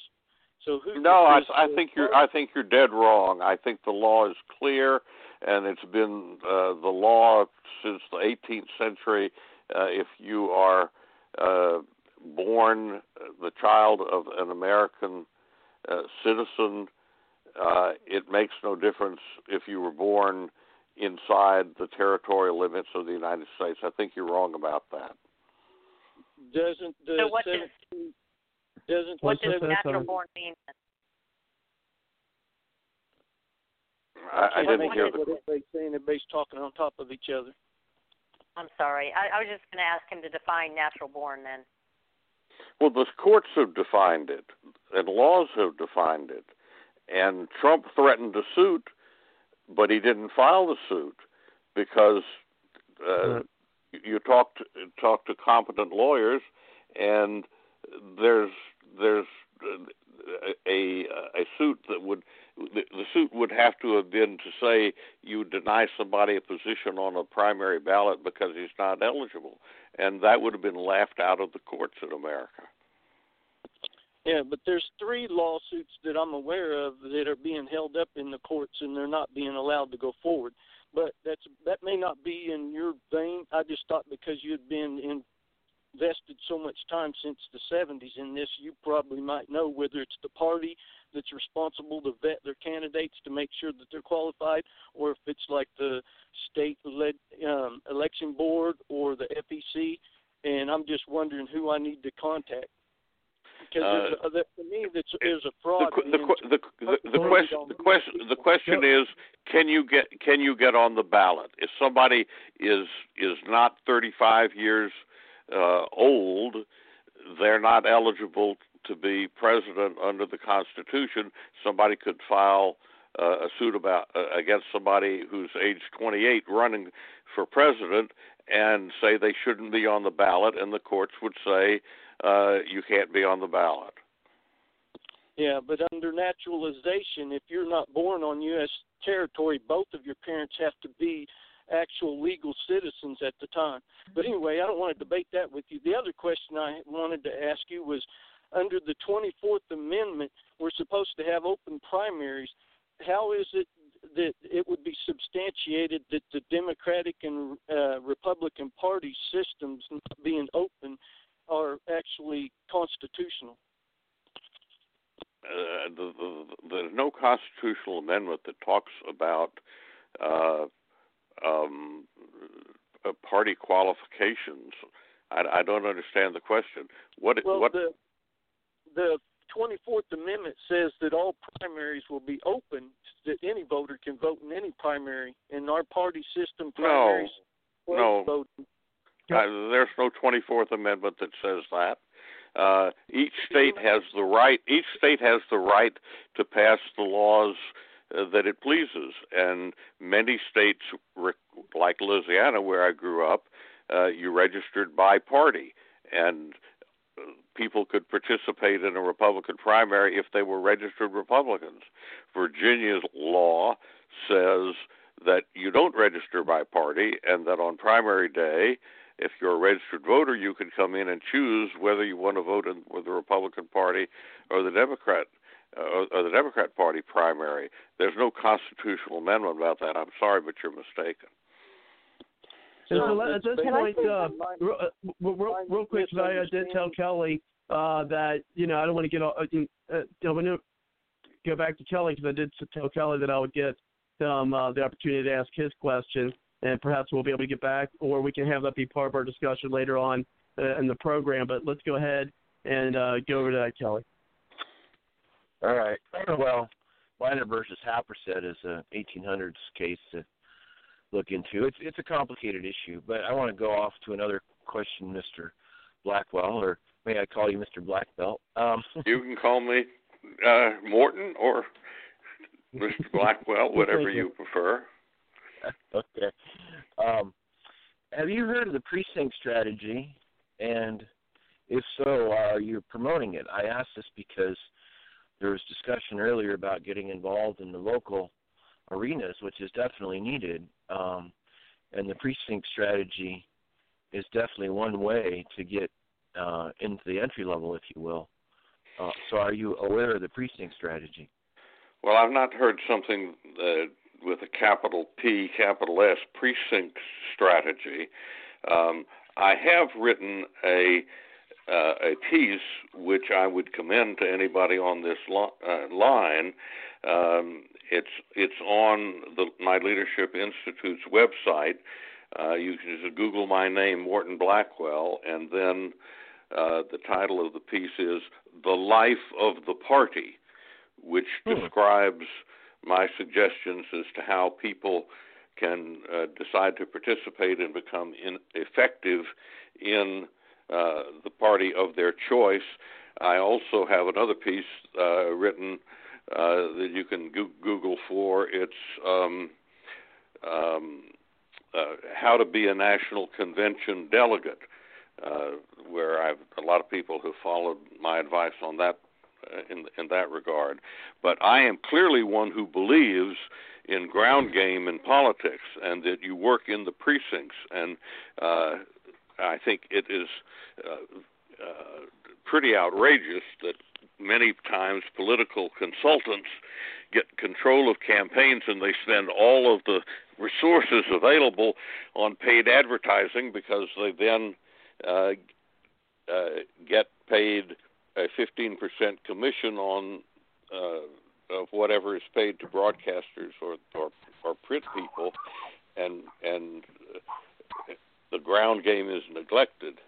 Uh, right right now, we've got going on at my Leadership Institute one of our week long campaign management schools, and we teach a balance in a campaign between the ground war and the air war. I mean, it's appropriate to have commercials, but you need to devote time, talent, and money to involving large numbers of people. And consultants don't get rich uh, spending time, talent, and money on things like registering voters or getting wow. people to vote on election day. They make their money on paid advertising. So you got to be very careful if you're a candidate or, somebody involved in a campaign that you don't put your campaign into the clutches of a consultant who will spend all the money on advertising and get rich, but you'll lose the election. Mm-hmm. Wow. Well, I back in '88, I uh, at the Iowa caucus, I went to the county as a delegate and then the district as a delegate, and the ropes of the convention, if you will. Um, the first timer, I I was like 21. I had no idea what was going on, and first in there's Robert Rules of Orders, and how the establishment can use them to squash grassroots. And I I, I love that you wrote those articles. I'm going to look them up because a person's got it. And becoming a delegate is one thing, but learning the ropes and the rules of conventions so you don't get flanked is so important. The in-house workings of the party is so important to understand, and I'm really glad you wrote that piece. Well, it's there, um, and I teach it. Um, can, can, I ask, can I ask you one more uh, question about the future of the party? Sure. Um, um, Hannity had on his usual guy, Jamie Dupree, the other day, and they were talking about something, and um, they talked about if trouble over the nom- nominee occurred at the convention, and neither Trump nor Cruz uh, was received the nomination, that it would be disastrous for the GOP, maybe even kill it uh, it would go the way of the Whigs. Jamie Dupree was saying uh, there won't be a mass exodus because it's the delegates who are going to be choosing the nominee, and um, the party will, uh, the people of the party will understand um, that um, that the people they sent there um, felt led to do that, and so they would just leave it be. I have to agree with Hannity, and I have to say that the people I have I'm in the REC here in my county and um I was speaking to our REC chairman the other day and he told me that he and some others that he knows and some others that I know if they if they don't give this nomination to Trump or Cruz um that they will be leaving the party for sure and and I would be too. Um I I my conscience even though I love the the Republican Party platform, I don't believe that the party is is acting um, on the basis of the of the platform. What do you think? Do you think that it would be devastating for the party if Trump or Cruz does not get this nomination? Um, well, in in every election, okay. in, in, in, in, there's the possibility that pe- people who uh, didn't get the nominee they want are going to support somebody else for an independent uh, candidacy uh, running against the uh, the party nominee and, the Democrat, and these things sometimes uh, result in the election of of a Democrat. That happened in 1912. Former President Roosevelt and current President William Howard Taft uh, split the Republican Party, and Woodrow Wilson, God help us, was elected. Uh, on the other hand, in 1980, uh, when Reagan won the nomination, a lot of content free Republicans uh, supported a guy who had run for the nomination, Congressman John Anderson of Illinois. Mm-hmm. He ran as an independent candidate, and Reagan won a landslide election anyhow. So uh, you can the party can be split uh, and be defeated, or people can peel off, and the end result politically is neg- negligible. It it it varies. Well, Just I can like tell. Ross Perot in '92, right? And, well, and I well that, and then I contend that that's what happened in 2012. I think a lot of folks who were paying attention, uh, you know, on the Republican side, see what happened in 2012 with the rules and the delegates and things of that nature, and they they actually sided with uh, a third party or didn't vote. And I think that uh, had a big part of you know Romney losing in 2012. At least that's my opinion. Well, you know, I think a that was lot a, of a a lot of contribution to it. um, Romney did anger a lot of people. That's true. And I and I got three quick questions. Um, uh, Morton, I appreciate you letting us call call you that. Is uh, one is uh, from Virginia? Uh, do you know Virgil Goode? Good man. I know Virgil. He was a conservative Democrat and then became a Republican. Yes. Okay, in 2012, he was the uh, Constitution Party's presidential candidate. Um, he'll actually be on the show next week. so we interviewed him a, a couple of times, and I, I got the uh, the privilege to uh, meet him uh, back at Troy, Ohio, in 2012. Yeah, salt of the earth guy. I tell you what, I, I can tell you guys a story, but I don't want to take up time doing that right now. But um, salt of the earth guy, and, and he will be on the show next uh, next week. You know, you're from Virginia, so I, I figured you probably knew him. And then second is uh, I had three, but second, do you think that in 2012 I contend that the Republican Party, especially the RNC and the establishment, did pretty much everything they could to stop a brokered convention, you know, or an open convention, contest convention, whatever. And, it appears this year they're doing what they can to have one. Do you find hypocrisy in that? If you can even, if, if you can no, say I, that. I, I, I think uh, you're maybe confusing results with intention.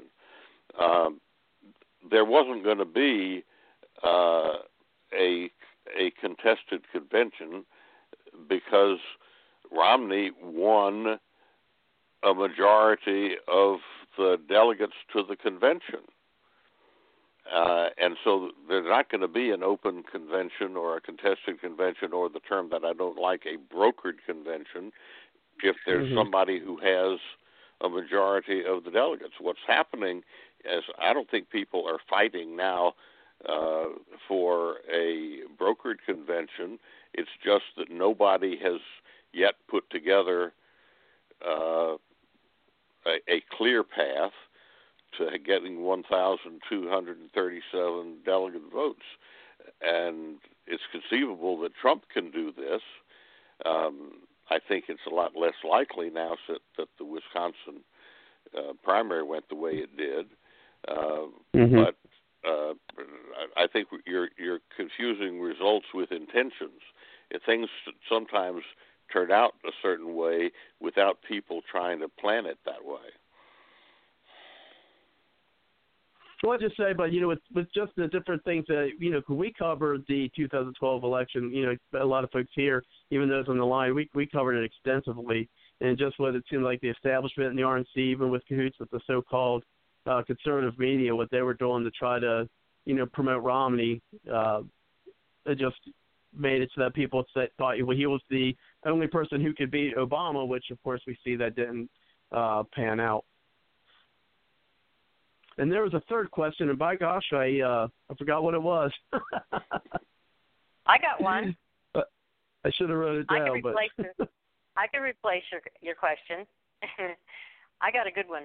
Well, Morton, let's what- make this one- let's make this the last one. I think Okay. I, I, I've, Yeah, I've we got to get up appreciate you early in spending all the, the in the time us, morning. Mr. Black. I'll take this question and then ring off. Okay, I think this is probably a good way to to let you ring off. I want to know what your plan is for the rules committee meetings that are coming up. Is there anything you have that you're going to be bringing up? And I want to know if there's anything that we can do to help you um, further that cause of, of whatever you're trying to do. And Cindy, you just made me remember my question, and yours is kind of in line with mine. So I was going to see if there's anything else you wanted us to know, but that was my third question. So yes, go ahead. That was good, Cindy. you read my mind. Well, uh, uh, the establishment isn't taking me into their confidence about what they are planning, and I don't think it's really appropriate if I have anything that I uh, particularly plan to do that I should telegraph it at at this point. What you can do to help yes, good point. try try uh, to get some conservatives, if you can, from your respective states on the convention rules committee. Once all the delegates are elected, the delegates in the state meet and they elect a man and a woman to serve on each of the four convention committees. So there's going to be a man and a woman from your state who's going to be on the convention rules committee elected by your delegates and in most states have not yet elected those uh, those people. Also, a man and a woman going to be elected uh, to serve on the platform committee. A man and a woman are going to be elected to serve from your state on the credentials committee, um, and uh, often there are a lot of people who want to serve on the platform committee, uh, but often they're not people jumping up and down wanting to do the work to be on the rules committee or the credentials committee. Uh, get people to get elected to those slots. So that's where I suggest a practical thing that you might do. Could we find the way, the pathway to do that on your uh, in your article that you just gave us? Uh, well, no, this is a specific a specific thing. The national rules require that once all the delegates from a state are elected, that they beat and elect a delegation chairman and a man and a woman to serve on each of the four convention committees. So, uh, if you're one of the elected delegates, then you'll be part of the group that will elect those two members of each committee. If you're not an elected delegate, I sure hope you know some people who are going to be elected delegates and work with them to get good conservatives uh, elected to those important committees. Okay. Thank you for that um, advice. I appreciate it, and thank you so much for coming on tonight. Well, I, I, I enjoyed it, and uh, I'll be happy to come back sometime if you want me. Thank you. Good evening. Oh yeah, definitely. I, I was actually going to bring that up uh, after thanking you for staying for the extended period. Yeah, definitely would be interested in, uh, you know, of course, after some things calm down election-wise, to have you, you know, one, you know, about the the rules the city suggested, and also definitely we could do that uh, show on Taft. I think that would be uh, an interesting show. Uh, yeah, it'll probably have a, a small audience, but it might be interesting. bye bye. Bye bye. yeah, have a good night. Thank you. Folks, that was uh, Well, that Morton was Blackwell. awesome. I really appreciate him uh, staying on as long as he did. Uh, yeah, he cut. You know, I understand him having to rush off at the end because he, folks, he stayed an hour. So we got to give it give it to him. I mean, he stayed an hour later uh, than what uh, you know we had scheduled. I mean, I'm just looking at the email uh, from his executive assistant, and you know, she said, you know, he'll, he he said he'll uh, take a half hour or less. you know. so, and he took an hour and a half, folks. So we really appreciate that, and I'll make sure uh, I get that conveyed uh, to him uh, for staying as long as he did. Uh, but let's go ahead and get some comments here. Uh, we'll bring our, our roundtable going, and if uh, you're out there, uh, you know, we'll get a roundtable going. So give us a call at three four seven nine four five seven four two eight. Uh, if you'd like to uh, be a part of the show, uh, or just uh, and then push the one on your number dial. But let's go ahead and bring Chuck back in, and then we'll bring back in John. Uh, those, so thank you very much, uh, uh, Chuck, for uh, coming back to the show. What did you think about uh, Mr. Blackwell tonight? Excellent. I mean, are you kidding me? You just had a living legend on your show. I mean, and and it's not the first time. This guy right here could sell out like so many others have done.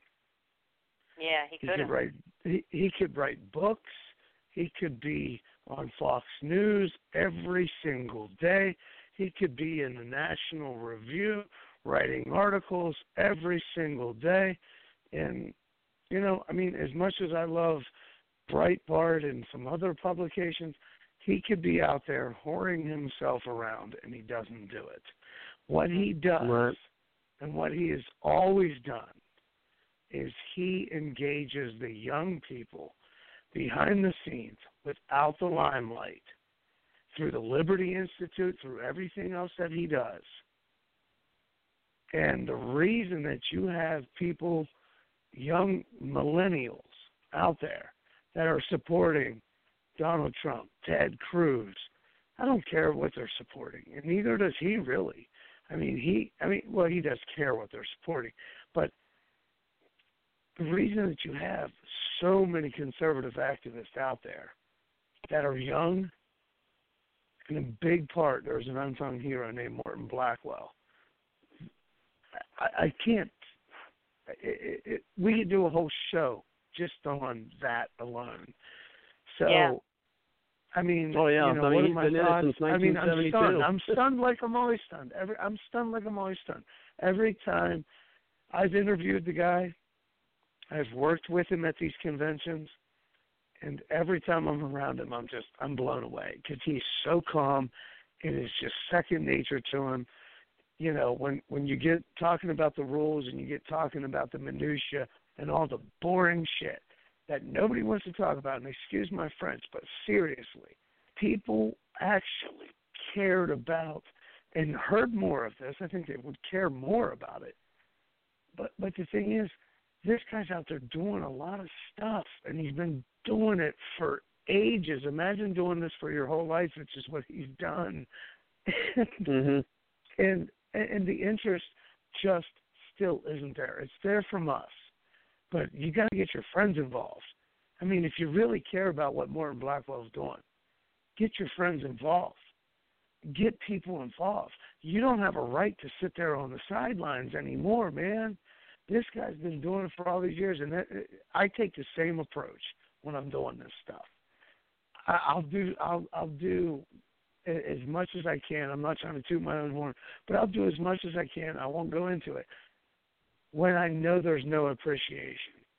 I went and spoke at the Charlotte City Council the day my son was born. My fifth son, my fifth child was born. I went and spoke at the Charlotte City Council. I went down there, spoke, ran right back home to be with my wife. I mean, that's the type. That's what it takes and that's nothing compared to what our founding fathers went through.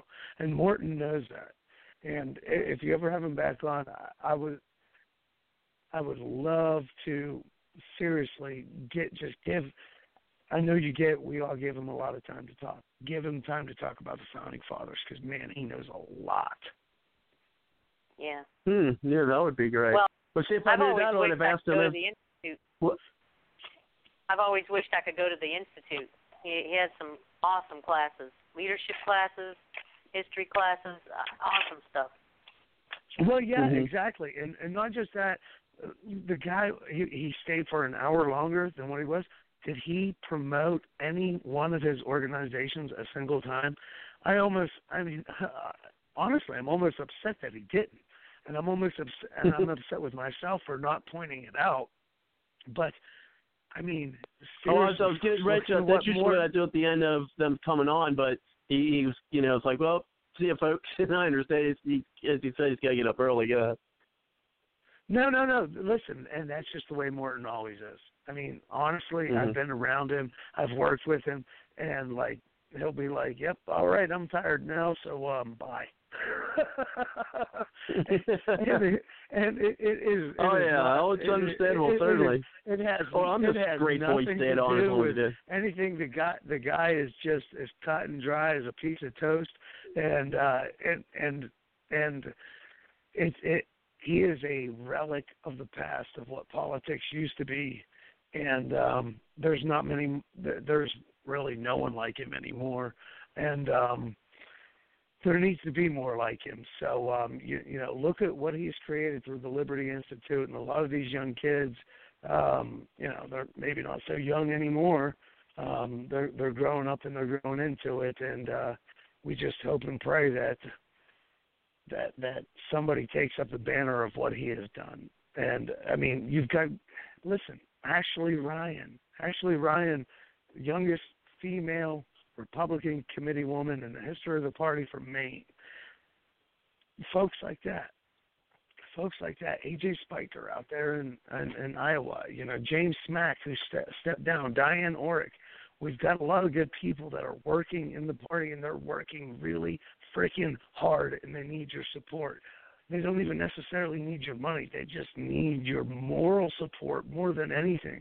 I'll tell you, as a political activist, you know, there's been so many times I've wanted to quit, and then somebody sends me a message, "Hey Chuck, man, it was your videos that woke me up," and then I and then I uh, got involved, and then I went and got involved in my party, and I became a, a delegate, and now I'm I'm the chairman of my county party now. People send me messages like that, and it's like, oh damn it, I was ready to give up, man. Why'd you do that? you know, and, and and I don't want to give up, but this, I mean, what this takes out of your life, man. You know, I've Hey, got a lot of personal stuff that has gone on. I mean, like, listen, you don't know when. I mean, uh, I'm sure some of you guys know, but those of you out there listening, um, and you want to get involved, listen, I'm not going to lie to you. It's not easy. It's not easy. So don't get into it if you're looking for an easy ride. Get into it for one reason, and one reason only that you want to uphold what our founding fathers put before our feet, and you don't want them rolling around in, in their graves, spinning circles, because Yeah. you, it's worth every last bit of it. Hey Chuck, my my favorite picture of you is you and Morton Black, Blackwell, and you're wearing your little black fedora. I love your fedoras, by the way. And I I think that's a great picture. Is that the one with me and Well, hey, I I think got it's my- me, Blackwell, and AJ Spiker? No, no, no, no. You and you and uh, Morton Blackwell. Just, just, just me and Morton. Okay, because there was one with me, Morton, and and AJ. But yeah, yeah, that that's probably from the um the Hollywood uh meeting, and and and Morton wouldn't go into it too much because that he's just not that type of guy. And this is why I love Trump. I wish Morton would be a little bit more like Trump because if Morton was a little bit more like Trump, you would hear some really funny stories. Because Morton, when when we're in these meetings, when we're in those meetings like out in L.A. or not L.A. Hollywood, I mean Henry Barbour stands up and is trying to just you know give Morton a rat, and Morton comes right back at him. Lickety Yeah. I mean, without a second thought, and it's just like, well, that's awful, you know. Well, it's he. Considering it's Henry, you. Bar- Henry Barbour Henry Barbour is calling Morton Blackwell establishment. And then he catches himself and says, Well, we know that's all not true. And Morton stands Right. up and says, Coming from you, we'll take that as a you know, a win. And mm-hmm. the whole place is just like every establishment person in the party was like, Damn, Henry, why'd you do that? And every grassroots conservative in that room was like, right on Morton. Yeah. Yeah. I mean the guy the guy he he seriously like like a Vince Lombardi. he he's like the football coach, the old football coach that has seen it all and just gives you that inspiration to go out there and kick some ass. Yeah. Well, Well, speaking of that, um, well, hey, I got my I got my picture. Not that I'll show it because I'm not photogenic, but I got my picture with uh Jill Stein this weekend. Oh, For those of you who don't know who Jill Stein is, she was the 2012 You Green went to the Party Green. presidential candidate. I was I was going to say you went to the Green Convention. Yeah, I went to the go. Uh, yeah, the Ohio uh, the Ohio Green Party convention. I was there this uh, past weekend. Um, I'm actually on the 20th. I will have a uh, a Green Party candidate running for Senate who is going to be running against Rob Portman. Uh, so he'll be on uh, on the 20th, and then I have a gentleman running for. Uh, he's going to be a House repres He's running for uh, House representative uh, from Ohio for the Green Party. And I tell you what, I can't wait to get have this guy on. Um, his name's Dennis, and I tell you what, I talked with him a lot. We definitely, you know, had a lot of things in common. One of that is during uh, he was just giving a little speech uh, at the convention, and and, John, we are going to get you back on, I promise, buddy. And then we, uh, you know, we we're talking, and as he was giving a speech, he, he's got his five things that you know he wants to wants to you know push as a candidate, right? And one of the things he said, and this might sound like, "What- why you guys who's running for the House of Representatives, you know, bring this up? But he did, and my I, I went I went bing bing bing bing bing, and I'm I'm, I'm I may even very well I'm going to read more about it, but I, I may may even well make some phone calls for this guy. Um, but the thing is, is he brought up something that no other candidate has brought up on any, you know, Republican or Democrat, and I'm talking about the presidential candidates. You know, and even with Trump, who people know that I like, you know, who talks about let's make America great again, doesn't, uh, you know, didn't bring this up. And he said one of the, my things that I want to see happen if I get in is I'm going to push for us to do something to get humanity on Mars. Because you, he says, you know, the space exploration, getting to the moon, is one of the things that helped make America great back, you know, when it did, when it was. Okay, and he says we need to reinvigorate our space, uh, you know, our space program. We need to reinvigorate that.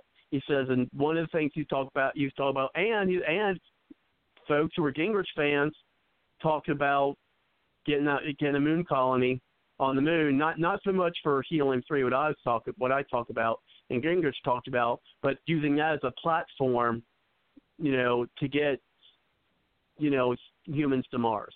And I'm like, I, you know, so that that in and of itself definitely want to get on and talk more about that. Uh, it's something that you know. I know folks who listen to the show have heard me say, why ain't any of the candidates ever talked about this?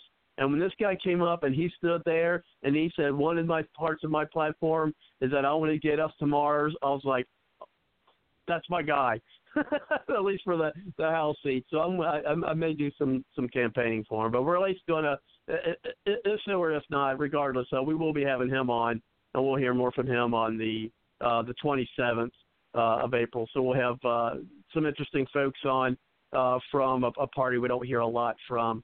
Uh, and I tell you what, they're, they're up and coming in a com- couple states, I know in Idaho, and I think uh, you can vouch for me there, uh, Susan. Is that you know that's that's a par- up and coming party uh, in Idaho is the Green Party.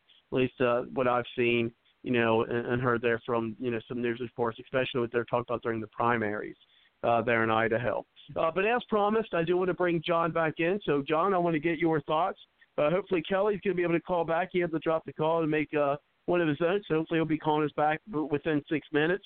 Because if you're out there and you're listening and you want to be uh, part listen to the ex- extended period, boy, we, we we got a lot more show that we could do. Uh, and unfortunately, we got just about an hour to do it. Um, but let's go ahead and uh, give us a call at 347 945 7428. I do see uh, folks who have called in. Uh, if you'd like to participate in the rest of the show, part of the you know, what we call Bard's Logic After Dark at the extended period, just push the one on your number dial. And let's go ahead and bring John in. And then after John, I'm going to go ahead and play that clip. Why? Because I said I was going to. Uh, with Morton Blackwell uh, and him presenting uh, the rules amendments. And then also got a couple of clips. One from that I want to play is one from what Cindy was alluding to with uh, the Mr. Dupree and Hannity, uh, and hopefully we'll have time for that, as well as the clip that I have with uh, Gingrich and his analysis of Wisconsin and moving forward in an interview he did with Sean Hannity. Uh, but first, let's go ahead and bring John back. Thank you very much, John. Uh, go ahead. Hey, before I say anything, do you need to do a station break or anything? Uh, well, you know what? Uh, I haven't done one of those all night, have I? Because uh, we uh, haven't done any of that. But yeah, sure. It's up up top of the hour, so I probably should do that. So let's go ahead and hear from our friends from the Patriot Journalist Network.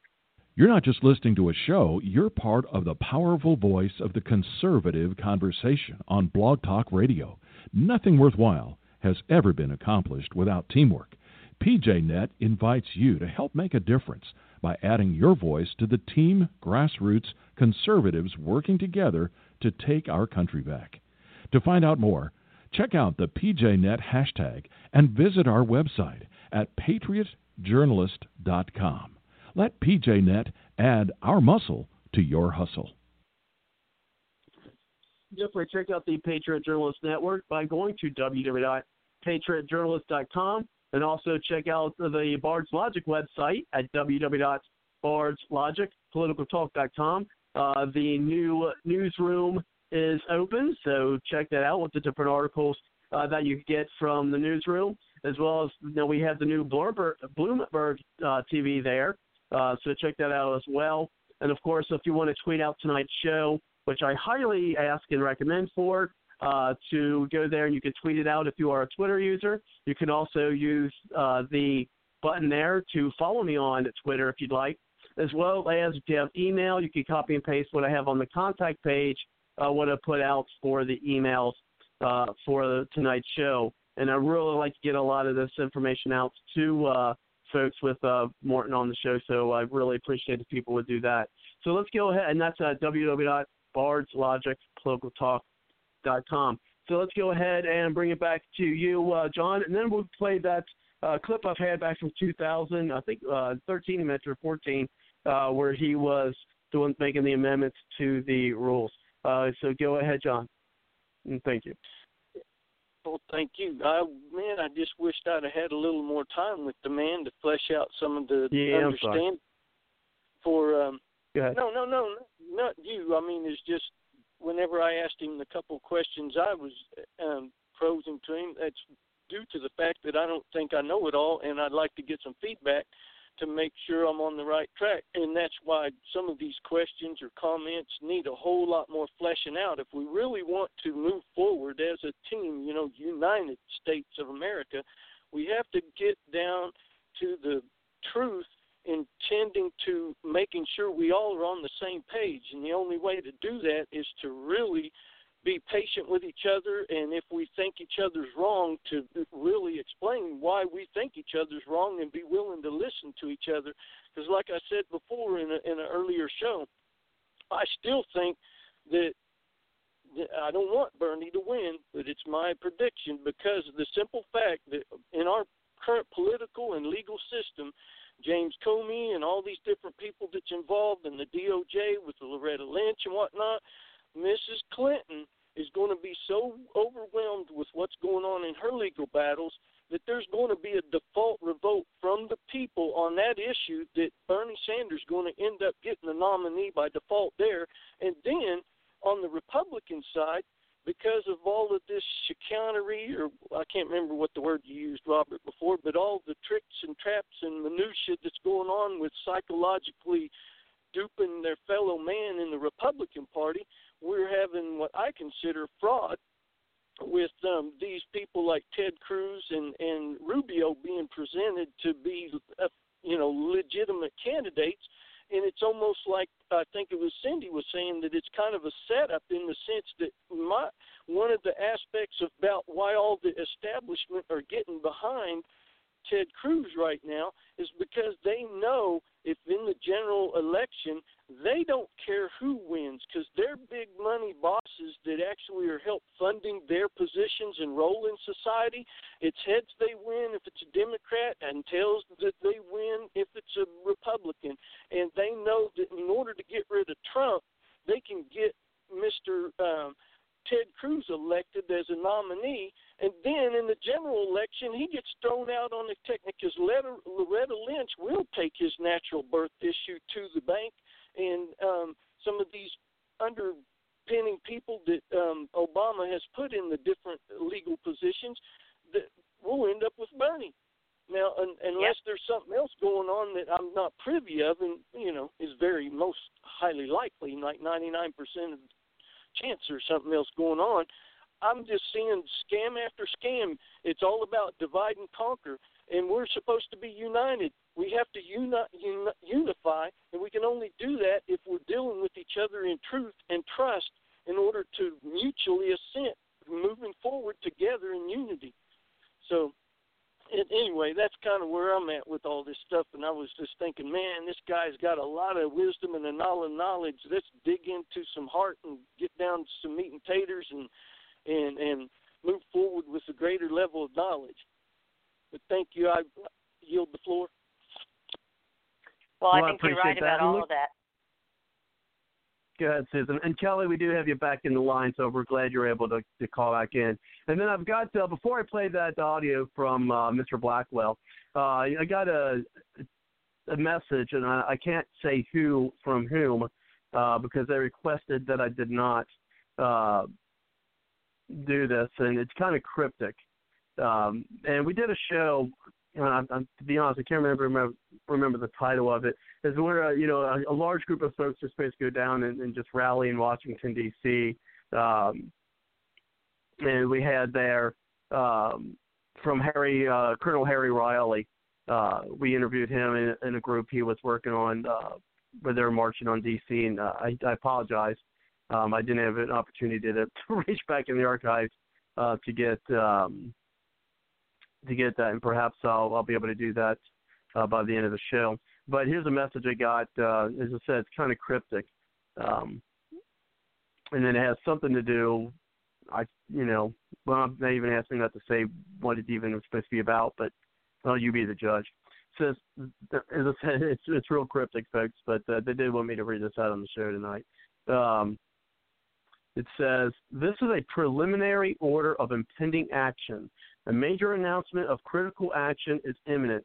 Within a few days, our task at this point is to be leaning forward. Await the formal announcement and be ready to support the action orders. There will be to, there will be no option of shrinking back. Courage and commitment from all patriots must energize. Action orders will be made public through various sources, include uh, sources to include this site. Share this alert far and wide. Harry Riley, Colonel USA, retired. That is your will, folks.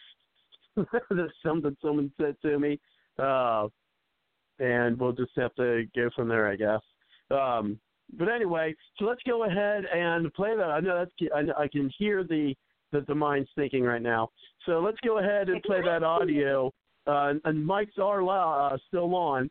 Uh, everyone's mics are on. So let's uh, keep uh, the noise at bay while I play this audio. But kind of bring us back uh, from a Morton Black, uh, Blackwell did present uh, the rules amendment. 13 to 25 of the Republican National Committee are hereby amended to be the rules adopted by the uh, 2008 Republican National Convention as subsequently amended by the Republican National Committee pursuant to Rule 10D and further as unanimously recommended on August 23, 2012 by the Republican National Committee and that Rules 1 through 11 and 13 through 25 be changed. Is a second to the motion? Second. Second by Mr. Smack of uh, Nevada. Uh, Please proceed, Mr. Blackwell. Thank you. Uh, There has been an enormous outrage over certain things which happened at the Tampa Convention, uh, and which were evidenced by uh, the enormous opposition to the adoption of the rules by the convention, uh, the rules that were uh, reported by uh, the Convention Rules Committee. There is, and every person in this room is aware of it, still an enormous unrest over this. In my judgment, I'll be frank to say it, it was power grab, power grab by Ben Ginsberg, uh, who accurately described himself as the Romney campaign leader on the Convention Rules Committee. Um, and there is considerable outrage, and we have, I believe, here, an opportunity to demonstrate to grassroots people that we want to join the Republican Party, that we reject this matter of power grab. And, uh, and so that's what my proposal would do. I've handed out to you, uh, a, uh, a multi-page thing here which contains, which says, which includes the text of, uh, the, the rule changes as the rules would read from, from what they are now, going back to the, the provisions that were adopted unanimously by the Republican National Committee the day before the Rules Committee meeting. Um, I think a clear break, a clear repudiation of what was done there is important. Um, many, many people have described what was happening as an outrage. It's been described as a travesty. There's hardly a negative term that hasn't been described, been used to describe this. Uh, and, and we have the opportunity to pass this resolution.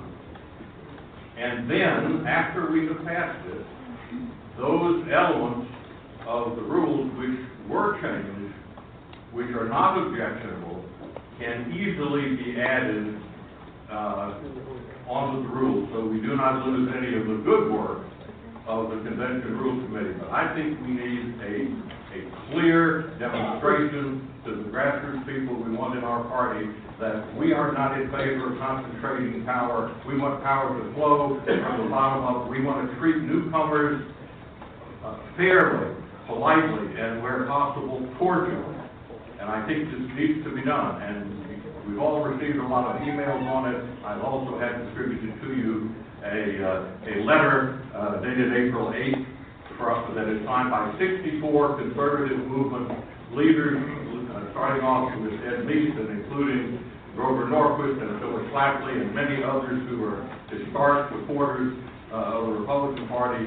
They see that this is important. I believe we should take this opportunity to come out of this convention saying we have done something constructive and the Republican Party welcomes newcomers. This, this is our opportunity to do it, and I urge you please uh, to do this. Uh, Chairman Priebus has told me that he would support a record vote on, on my proposal, and I'm going to request a record uh, vote on this so that we all have an opportunity to, to express ourselves uh, and so that everybody can know how we vote on this, this matter of repudiating the power grabs that took place in Tampa. Thank you. Thank you. Is there additional discussion?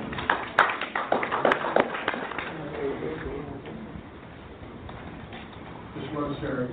Yes, Mr. Chairman, on behalf of myself and the entire delegation, we'd like to stand with Morton, and I plan to speak so I can speak. Hello? Just joking.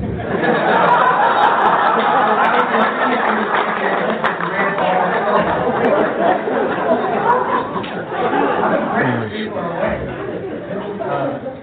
don't think it's any accident that probably arguably the two most grassroots parties the RNC, the state of Virginia, which I understand has as many as eighteen or twenty thousand grassroots delegates at their state convention in the past, and Texas, which did have the largest state convention this year, we have eighteen thousand delegates and alternates, that those two parties, which try to really pay attention to their grassroots, are in the same position on this. We are getting hundreds and hundreds of emails from delegates to our state convention. Every one of them wants us to go back to the prior rules. As I've traveled to state Texas, and I do that extensively, everybody, at every meeting, we get asked about this. I have yet to have a single person in our state tell us that they want to maintain the current rules. So if we're going to truly be a grassroots party, I think we need to listen to our grassroots. I understand the argument that some make that this is not against the grassroots, but I have news for y'all, it's interpreted that way. So I think we need to make a strong statement that this party is not top-down, this party is bottom-up, and guess what? We listened. And wasn't that what the Growth and Opportunity Project is supposed to be all about? Thank you for your attention. Oh well, I was just uh, getting ready to ask uh, some input from uh, Chuck, but it looks like uh, dropped the call. We also uh, dropped Susan, uh, so I want to get his input on that. Uh, so I guess I'll just bring it over uh, to you, Cindy, and if uh, and then you, Kelly, uh, if you, have any uh, memories of that uh, when we were dealing with that in 2012. Now, one thing I I don't want to take issue with, uh, of course, Mr. Blackwell, uh, but one of the things uh, you know I do uh, have to still stick with is that you know I really feel like they did everything that they could, maybe not at you know to, to keep from getting a broker convention by making sure that maybe I should have clarified this with Mr. Blackwell. Maybe the next conversation I will. Uh, is that you know they did everything in their power to make sure Romney did get. And maybe as I said, I should have clarified this to him. Uh, the 1237, uh, so that there would not be a broker convention. I probably should have done that. Uh, said it that way. Now I'm kind of keeping myself the pants for that. Uh, but what are your thoughts, uh, uh, Cindy? And then we'll get to you, Kelly. I think Morton is uh, a very diplomatic man. He has learned over the past decades that he's been involved in the Republican Party leadership that you don't get things done by kicking against the pricks. You um, you have got to um, uh, you, you've got to fit in and work within um, and the way to do that is to not uh, um, not alienate everyone, you know, yourself from everyone, because uh, once you get alienated, then you have um, you have no say anymore.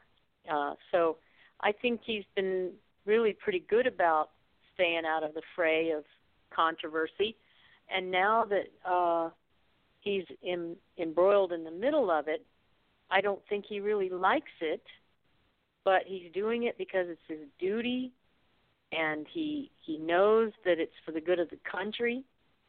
And like Chuck was saying earlier he does all of this without self promotion and uh that's something he's always done too is stay in the background. He's always worked on these rules committees uh in the background um pushing and and uh rationalizing with everybody and you know, trying to get everybody to see his way without um angering them, you know. So uh yeah, he's not going to completely um uh you know, he's not going to lay into the the party leadership as hard as we would uh because, you know, we don't we don't have to worry about what we say about him. He does. Uh and you know what? I'm I'm glad that he does because I want him to stay there. I don't want them to turn him off. Um, uh, I like him being there, and I like that he has a little bit, a, a whole lot of seniority there, uh, so that he can uh, get the people's ear. I know that the leadership is very afraid of him. I'm sure they're very afraid of him because he is so intelligent and wise, and um, he has uh, actually gained the ear of so many people in the Republican Party. Um, and then, of course, what he was able to accomplish uh, in committee, uh, and while they're at these conventions and and uh, summer meetings, spring meetings, and etc. And like he said just tonight, he's not in the habit of just spilling all the beans. He has to work sort of uh, in the background, just like the Republican, the GOP leadership right now, uh, the establishment is, working in the background. You and I don't know what they have up their sleeve, but like I said earlier, I think they have several strategies uh, ready to go in the wings, and uh, they're just seeing which one is going to help them the most and which one uh, would do the most damage uh, to the conservatives uh, without disrupting the party too much. Well, I, I got news for them this time. I think they've gone too far. There's too many of us that know what they're up to. There's too many of us who see through their facades and and their their um, double talk when they're in these interviews. They're all calm, cool, collected when you see them on TV and in the radio. And they're all like, "Oh, there's no big deal. They're, you know, what I don't know what everyone, I don't know what all the fuss is about. Everything's fine. We got everything under control." You know, Reince Priebus is, "Oh, hey, don't worry about it. One of the guys that's running is going to be president. I mean, Mhm. nominee." You know, it, I mean, it's all just off off the cuff. You know, like um, I had a cup of coffee yesterday. You know, it was good, and um you know this is this is part of their strategy too to make the general public feel like there's nothing really going on that that conservative person you know that radical that you know is just making way too much out of everything. They're just making irrational statements and um they don't really know what they're talking about and you know all these predictions are going crazy and wild and and all kinds of people making predictions. And anyway you know Trump uh, Hannity brought up Trump's record on predictions.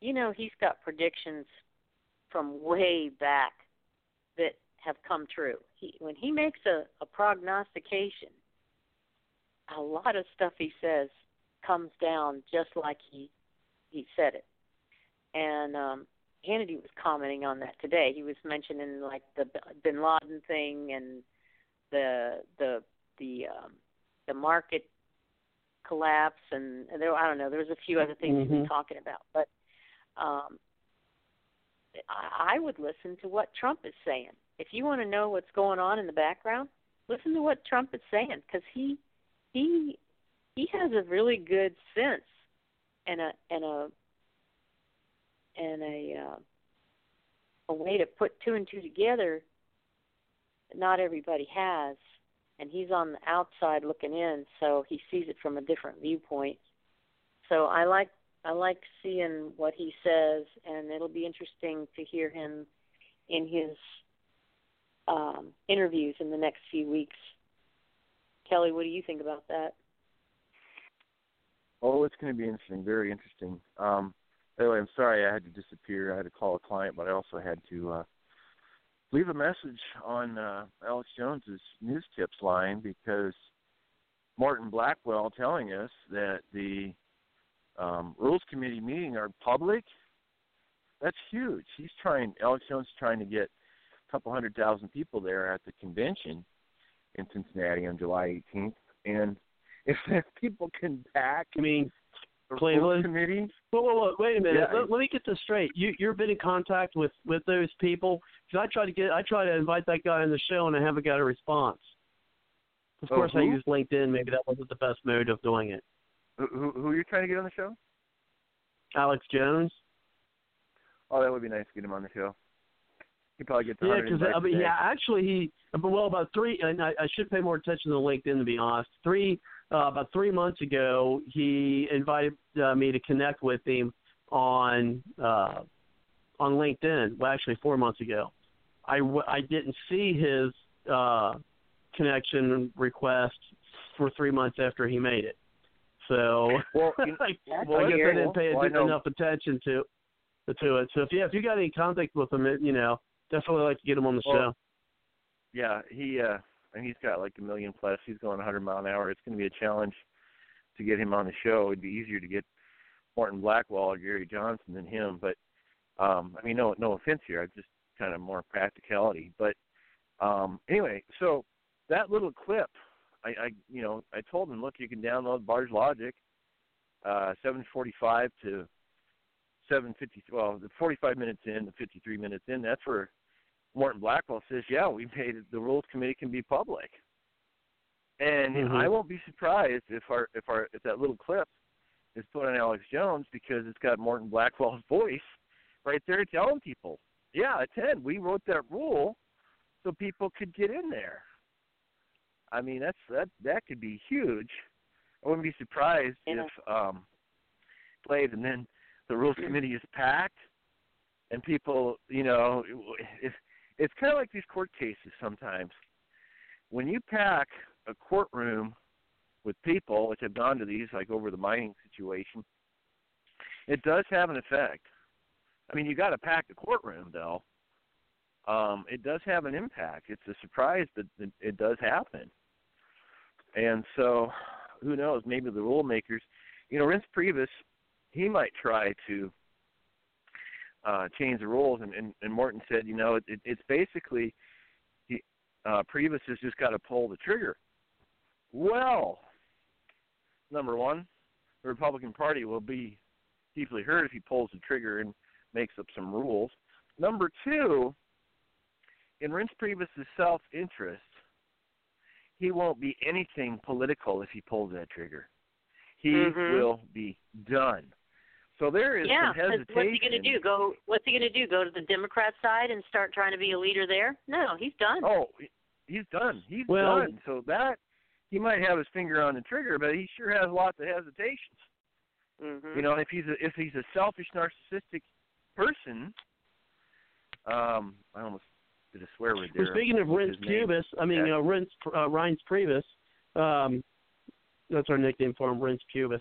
But anyway, uh, we could say that we're not, uh, you know, regulated by the Yeah. FCC. But Susan, even though she's uh, not uh, on the call, she is still a part of the show, and she's doing it through Facebook.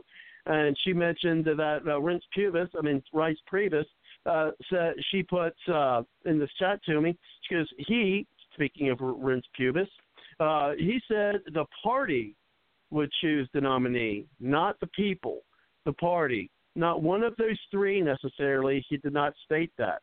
So he she pointed out that he said, and I, I didn't make an audio of that that interview, that part of the interview. Maybe I should have, uh, and I, I considered it just un- unfortunately with time constraints. But yeah, I mean, they Well- said the party will pick it. Well, that's the thing. Was like, and anyway, it, that just you know, Right. well, we know what that So- means. Go ahead, Kelly. Yeah. So under under his, just assuming he's narcissistic, and a lot of political leaders are, he's he's thought this through and realized he's going to wreck his political career. He'll never be anything in the Republican Party again. He, he, he's it's it's suicide politically. So he's got a tough call. I mean, maybe they'll give him an island in off uh, uh, in the Bahamas for doing this. I don't know. But then, you know, you go into suppose that they do that and the delegates show up. If they get disenfranchised because they ch- change the credentialing rules, oh my gosh, that will destroy the Republican Party. So the delegates get in there, and from the floor they can raise a ruckus. I believe in Robert's rules, there's, I think, a vote of no confidence or some thing that you can immediately remove the chair. And if they do, the whole thing could just be a a wacky circus. I mean, I just it's going to be interesting. I'm just so glad that Morton, Mr. Blackwell, is in there fighting uh, for conservative principles in the Constitution. I, I, I just, I'm, I'm so glad he's on the show and he's going to come back. Uh, oh, by the way, just for kicks, we ought to uh, have a limousine fund. Do a limousine fund for Morton Blackwell, so he doesn't have to ride the bus again. yeah, no doubt, no doubt. You get him a limousine there. Uh, so let's go. Since we kind of you know hinted on this, I am going to go ahead and play uh, the the clip. We'll make some comments, and then after we play the clip, we'll uh, bring John into our uh, roundtable discussion here. And so, and then hopefully I'll be able to get uh, Gingrich's. Uh, I've got an audio from from Gingrich's. Uh, you know his uh, analysis of what happened uh, the other night, and hopefully we get. Now he did say something interesting. If we don't get a chance to read it, and since we're talking about Reince Pubis, is that he did say say that he thought Reince Pubis uh, was one of the. I think he said, I don't know if he used the word best, but basically, you know, best RNC chairman in modern history. Now I don't know if he meant that tongue in cheek, uh, or if he really meant it genuinely. I think with his experience with Reince, I mean Reince, that uh, I don't know. You, you you could take it either way. Uh, but I did kind of shock me when he said that. But he might have been saying it because look, you know, if, if one of the ways for an RNC chairman is to get the establishment pick, then yes, perhaps uh, Reince Pubis was the uh, one of the best RNC chairman uh, of modern history because what he's been able to do these past two uh, election cycles. But let's go ahead and listen to the Hannity and Dupree uh, dialogue. Think a lot of this, and a lot's been made. Reince Priebus uh, did an interview, and he talked about that the party chooses the nominee. And well, I just went to the GOP website, and they they laid out what the rules are and what happens in a convention, and they have five little points that they make. One is that the Republican Party has a convention to determine the party platform. And when you stop right there, that brings up the issue of whether or not Rule 40, where a candidate to be considered would need a majority in eight states, you and I have discussed at length, whether that will be applicable this time. But I can't imagine that Trump and Cruz, who will have their people on the Rules Committee, are going to allow that rule to be changed because that would open the door for, you know, the, the third the, the savior, if you will, or another candidate. That's what John Boehner has been suggesting, and Karl well, Rove I don't think not on the first ballot. You're not going to be able to have some, uh, you know, an outsider Not on the first ballot. ballot. But I'm after that, it's wide no. open. But the problem is Rule 40. Do you need a majority in eight states to be considered for the nomination? On the first ballot, on the first ballot, yes, but not Okay. after that. Not after But- that, you don't. But if if you have Cruz's delegates and Trump's delegates unite in terms of writing the rules, then you've got to you've got to assume that they will unite in at least that one area that would prevent others from being considered. Yeah, but again, I, I On think future ballots. I, no, no, no. writing the rules. You're not able. You you cannot do that on future ballots. On all ballots, there's no way you could do that. But wait, but the party platform and the, the what they do at the convention, they'll vote on the rules first. Yeah, but I, I can't. I can't foresee anybody uh, shutting it off. I mean, if you could do that, then you could rig the race to say that only two people are allowed to get the nomination, and that is that would not be. I don't know if that's rigging the race. You know, a lot of people would argue that the majority eight state rule was put in place to rig the race so that Ron Paul couldn't compete. Well, it was it, it was, uh, but what I'm saying is, I think it only applies to the first ballot. I don't think it applies after that. That's I why anybody were- can come in. But I thought rules were. I thought all these rules were on the table. That's where it gets complicated, right? Well, sure. I mean, every single rule can be rewritten uh, for, for this convention. That's And if that's one eighty of the percent of the delegates, there. if eighty percent of the delegates are Trump Cruz delegates, I would assume they could put in whatever they want. Uh, they could, obviously, uh, but it doesn't mean.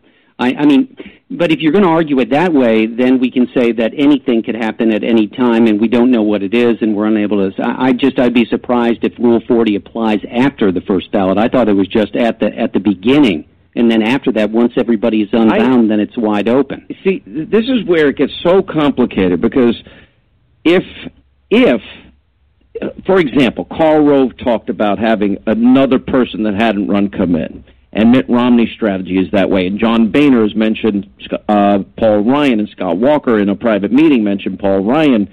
And you have talk show hosts saying they don't care. I'm never Trump. I don't care who they pick after that. And unfortunately for all of them is the people that went to every caucus and voted in every primary, and after deliberating in their own minds who they thought they wanted to be their nominee, if if they have more states won and more votes, millions or more votes and more delegates, and they get passed over, I think what's not factored in by these people that have their grand scheme that they're going to drop in the savior consensus candidate is that they're going to piss off everybody that voted. Yeah, I just uh, again. I just think that that's so far away and so out of. So I, I just don't see that happening right now. I know it's it's great to talk about and it's great to bring up and it's great know, to. but think about this. We're we're now at the point where we we both agree that this the only day that this can be decided is probably June sixth, the last day of the primaries. That's California. Well, in in terms of voting, though, that after that Right. certainly certainly, uh, I would think that Donald Trump has the opportunity after that to bring over people. So in that sense, in that sense, yes, that's the last voting day. But certainly, Donald Trump can uh, bring on other delegates after June the seventh as we roll toward Cleveland in the actual convention. His work of of bringing people onto his side who are unbound or from others uh, certainly does not end on June the seventh. Though. But doesn't that reek of potential corruption? In other words, another What, what you're saying that you're saying that Trump is going to be corrupt and bringing people no, on? I'm, I know I'm saying that who knows what's going to be said to what delegate at what place and what they're going to be promised. And Yeah, but I know the RNC right is now, one of their rules say that they're, they're transparent. But I mean, to me, it's I think anything that results if nobody gets to 1237, if anything results in other Trump or Cruz getting that nomination, it will be deemed corrupt. And depending on how close they are in the delegate count, if one has a significant lead over the other and the leader doesn't get it, it's going to be viewed as corrupt. Uh, not sense? if it's not if it's voted on by the convention, it won't be corrupt. I'm just telling you how are the voters going to perceive it. Their candidate has more states won, more delegates won, more votes, and that guy loses. Right? Um, I, just think you and I are looking at this from a completely different view. My thought is is that if the Republican convention convenes and the delegates go in and they decide uh, whoever they decide on, uh, I'm not. I don't see how that is quote unquote corrupt when it would be the delegates who are voting to do that. You know, this is getting too complicated. All right, let me move on to the Democrats. The Sanders campaign. Now, this you want to talk about irony and fun? Now they're planning for a contested convention. I have to go learn all day. Okay, folks, and that uh, is what we heard there. And real quick, uh, someone sent me an article uh, as well on Facebook where the title is. Oh, I got to get back to that. There we go. Oh, I had to scroll down, but you know what? Never mind. The title is, and then we'll get the, to you sending me a comment. It says RNC. This is on ReaganCoalition.com. It says uh, RNC chairman. If you don't like the party, then sit down. The party is choosing a nominee, and this is dated April 6, 2016. Uh, says even the most delusional anti-Trump Republican seems to agree that a man they love to loathe is going to walk away from the GOP primary with more delegates than anyone in the race. Any other year, this would seal a victory for the frontrunner. Those who would, those beaten would release their delegates to the frontrunner, and the party would soldier to the general election as a cohesive, unified organization. Uh, but this isn't any other year, as Trump has disturbed all sense of normalcy and tradition in his bid to become president of the United States, and the party isn't happy. The Republican Party has long been the party of fall in line and wait your turn. And Donald Trump's refusal to do either has enraged the establishment so fiercely that they're now poised to do everything in their power to shut him down. Reince Priebus, the head of the GOP establishment, uh, seems to be get so determined to get Trump off the national ticket that he's willing to undermine the very democracy upon which his party is based.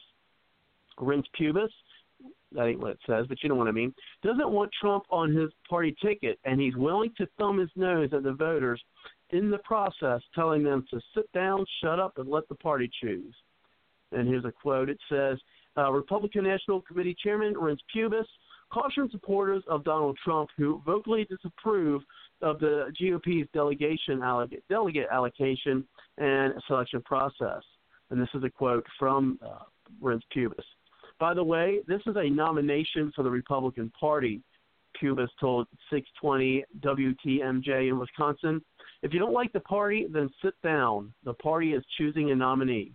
Priebus said he does not think Trump will run as a third party candidate and that he expects all remaining Republican candidates to support the party's nominee. He is no doubt he is no doubt setting up the broker convention that allows the party to steal the nomination from Trump. And considering position his position of power in the organization, he may have the ability to pull off the secret pull the secret plan off. The real question is, what will the voters think after their party throws out their vote in order to nominate someone of their own? And thank you, Michelle, for sending that uh, article to me on Facebook. And we go to you, Cindy. Oh, wait, we're going to go to Cindy and then John.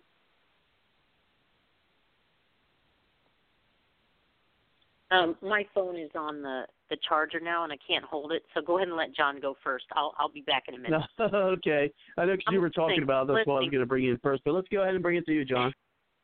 All right. Okay. Um, There we go. to me, can you can you hear me? Yes, we can. At least I can. Okay. Well, I thought you were getting ready to start talking again. And I thought, well, maybe they can't hear me.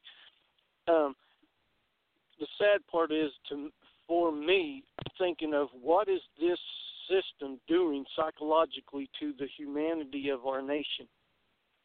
because it sounds like con or be conned, scam or be scammed, and they're just sowing the seeds of that.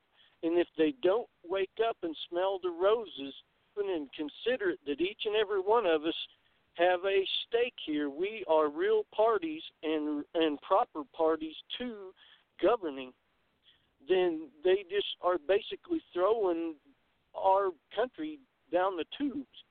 And so Rents or whatever his name is, the any of these people that's speaking, any of these people that's speaking, even the media. Sometimes the media seems like they're playing into the hand. It's like I'm thinking, go ahead and ask that next que- that next question. You know, who is the party? Is it all the voters? But they won't. They won't even ask that question as if they know No. that question's going to give some good answers. But they don't want that question asked because they are colluding with them, uh, trying to make it look like they are actually um, being a dissenting voice when they're not really. They're just playing another surface level scam in order to make us think they're on our side and they're against the um, Republican National Committee when Mhm. they're actually all in the same boat. And I'm like, hey, if we are the party, then that means that we, the voters, have already spoken. And you guys know, I'm not, a, I don't favor any of the three candidates in the Republican Party. I'm looking for somebody else. I don't, I don't think any one of them is fit to be president. But I don't like scams and I don't like crooks. And I think it's only going to do us all better if we work in good faith towards each other and mutuality, you know, mutual assent, mutuality of agreement in moving forward on this stuff. Otherwise, it's just sowing the seed psychologically, con or be con, you know, take or be taken, scam or be scammed. And we've had so much of that that our nation is just falling apart on every corner, everywhere. And that's what my pro- concern is, and that's what I hear in all this talk. I don't hear anybody trying to be, you know, out for each other and taking care of each other. They're all divide and conquer, you know, manipulate each other and try to have my way even at the expense of others. They don't realize they're going to that karma's coming back to them, or they're going to reap what they sow. And then, anyway, that's just my time. I yield the floor.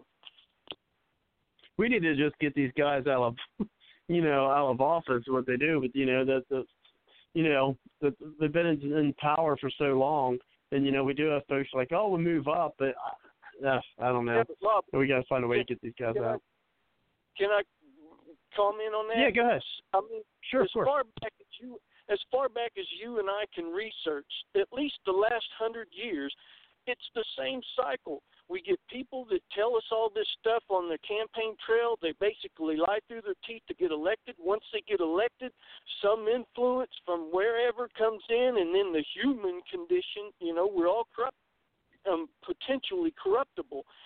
Somebody says, "Well, hey, I'll make sure all your kids get a good education, or I'll make sure you get a nice house and stuff, because you know you don't want to live on twenty, thirty thousand dollars a year for the rest of your life. You'd like to make a few hundred thousand so you can have a decent life, right? Well, just go along with the thing. We'll make sure all your kids get blah blah this, and you get this blah blah blah, and then now you just threw all of your campaign stuff down the tubes and you play all these smoke and mirror games like Ted Cruz, you know. Here's here's one thing well, this may be for another show, but ask me about this flip flopping stuff with the Corker vote and the Iran deal at some point. Now, I want to share something that most people need to understand, and they don't really realize.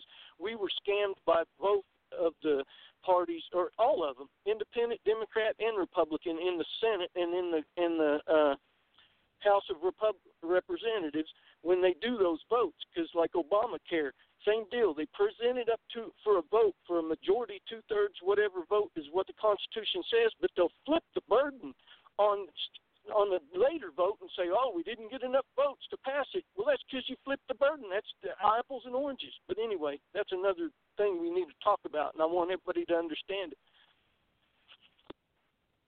Yeah, certainly. As I said, with, this, with tonight's show, we probably could have fit at least another hour or two, uh, you know, in, into it tonight. And I tell you what, I wish I, you know, could actually do, you know, more shows a week. Uh, but anyway, so let's go ahead and uh, bring it back over to you then, Kelly. And then if we have some time, I'll play uh, the clip with uh, Gingrich in it, and we can uh, do some analysis there before we have to close things out uh, for tonight. But go ahead, Kelly. Well, one thing I like, um, suppose that the re- repugnant ones, I mean the Republicans, um, suppose they go ahead and they say, you know what, we're just going to have Kasich as the president nomination. In fact, uh, there's a news clip came out verbally where you could hear Kasich saying, "Oh yeah, there's going to be an open convention," and really, you know, and then you combine that with the other one. He's the only one who can beat Hillary or Bernie. Come on. Anyway, so when Kasich comes out saying open convention, you know they're planning it. Okay, so let's mm-hmm. suppose that they do this. All right, let's just go down that path. The people that are going to get elected into key positions from the Cruz and Trump delegates are not going to be like Reince Priebus. It's a wonder that that guy is still the, the Oh, national chair of the party. It's it's a wonder. So he's going to be gone. Okay, he's going to be gone. A bunch of people who are, you know, establishment are going to be gone in so many other key positions. Martin was talking about get your delegates to vote for good conservative on the rules committee, platform committee, executive committee, committees, committees, other things, blah blah blah blah blah. There are key workings within. I learned this by going to the Libertarian state conventions and the national convention. There's an awful lot of work behind the scenes, and there's an awful lot of agendas that get pushed through, and uninformed delegates don't really know what's going on. So the real fight is in all these key positions, and so I could see the Cruz and the Trump people getting out establishment in the party, so that say in another four years things are going to be a lot better in the Republican Party. So that that's going to be that's kind of my take, my prediction, which will be a good thing because it needs to change. Old guard, get, goodbye, just get out. We saw it with Ron Paul campaign where he was really strong, like Minnesota. Old guard, get out. You're done. Okay. Iowa national chair, or sorry, the state chair of Iowa was Ron Paul. Nevada, their old guard out. Bye. Um, Virginia's happening. Uh, Michigan is happening. Texas, well, they were already mostly conservative, but a number of states are people are getting into this the in-house party system, and they're booting establishment out. On a national level, this is going to make me very giddy. Um, and Morton, when he comes back, he'll probably tell us about the different key positions and how you know the fight he was having. He explained that tonight. He and proposed this, it passed, and then on language, the attorney said, "Well, we should blah blah blah, whatever." Okay, but when he's backed up with a lot of good conservative-minded, constitutionally-minded people, we're going to see. I mean, uh, this is the worst-case scenario, folks. Is that the party's going to change from within, or if it's so bad and so egregious, a third party will emerge, and the only third party that's even viable would be the Libertarians. Um, I'm still not quite a Gary Johnson fan. Yeah, he's got some good points to him, but he's just not a true libertarian. What I'd like to see, uh, so frustrating. I haven't decided between Trump and and uh, Gary Johnson yet. Gary Johnson's pretty much going to win the libertarian. Uh, and by the way, did you guys watch Oh the yeah, on just like Jill Stein's going to win the Green Party one again. I'm sure. Yeah. Did you guys she won the? She won sixty-one percent of the vote at the at the uh convention I was at this weekend. Oh, cool, cool. Well, did you? and there uh, was four ever candidates. Oh, okay, Mhm. cool. Well, um, Stossel on Friday night, he's doing another one this Friday night, which is six o'clock uh, Pacific time. Um, it's the second libertarian debate. He had three candidates. It was Gary Johnson, McAfee, yes, the antivirus guy, and um, I can't Patterson, I think was the guy's name, young kid, 35. He got the Constitution right more than either of them. Anyway, um, so there's a second one coming Friday night, in case you know a really bad thing happens on July 18th in um, Cleveland. So anyway, there's, there's another option. But it's are people going to go third party now? I mean, my mother, okay, she's 83, amazing, incredible woman. I can't say enough good things about her. You just got a, a really good pulse on common sense. Just growing up on a farm, you get that, and she's got it. And she says, I don't like Trump, and I don't like Bernie, and I don't like Hillary. I'm going third party. Whoa, this is the first time in her life. First time in her life. And the community back in Iowa that knows her, they highly respect her. I, I'm just like, what? My mother going third party? Wow. Um, it, it's still up in the air. if another factor too, Gary Johnson is now at 11 percent, which is a breakthrough number. 11 percent in national polls. The Committee on Presidential Debates, we had Christina Tobin on our show about that with the third party debate thing, um, free equal debates. Um, fifteen percent is the is the bar that you got to get over, and he's at eleven percent.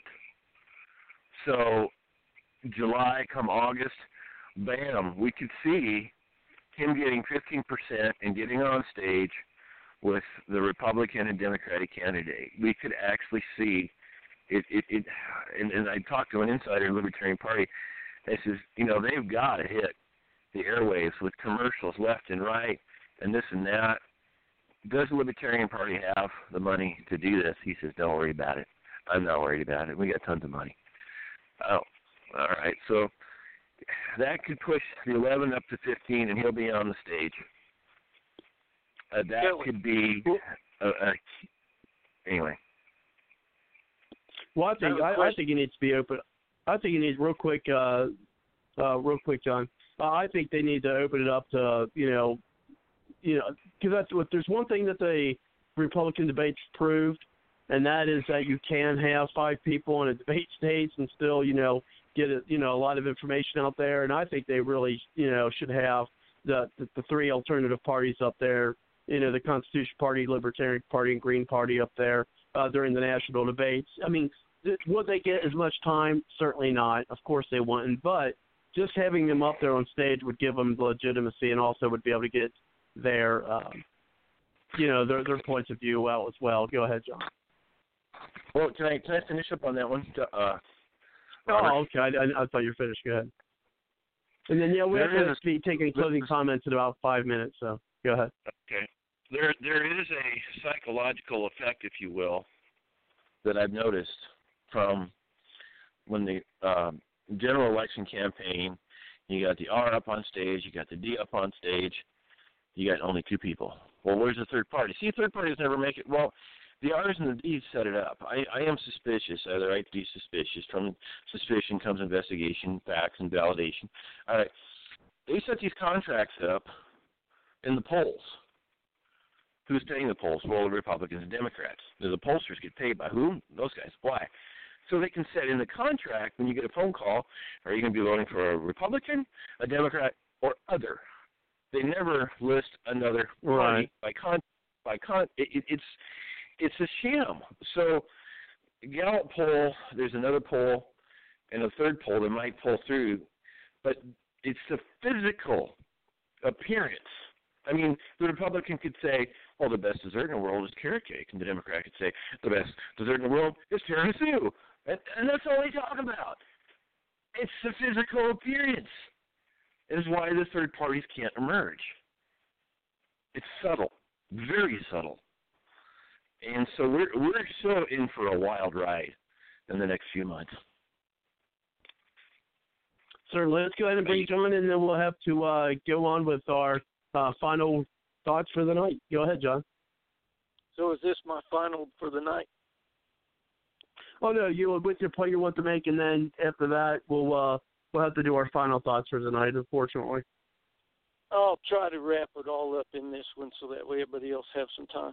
Um, first of all, let me say this. Um, to me, it would behoove anybody and everybody that likes, um, what is it, fair elections or fair dealing or good faith bargaining or whatnot, to find out about these um, Cruz lawsuits and who, what court they're with, and everybody just start calling and asking the courts why aren't they moving forward with these lawsuits? Because if if a bunch of people that are listening to this show and we all start calling and finding out where they're at and why they're not moving through the system and stuff and start trying to hold people accountable, then there's going to be a buzz in the media about it, and then people will start really asking the question, and maybe it'll become a debate that we can actually get settled. Well, And then John, did also- you know what happened in Pennsylvania?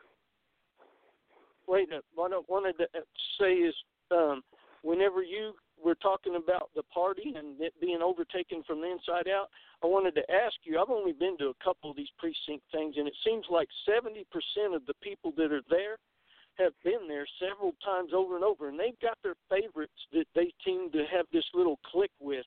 So when everybody starts sitting down, writing down who they want to get to be the delegates and stuff, this 70% group or 80% group, however big it is, seems to always keep the people who have been doing it for the last, however many years in place or their buddy that they've known and whatnot. So anybody trying to infiltrate or, or to try to make a new move from the inside is really tough, at least from the only two times I ever been.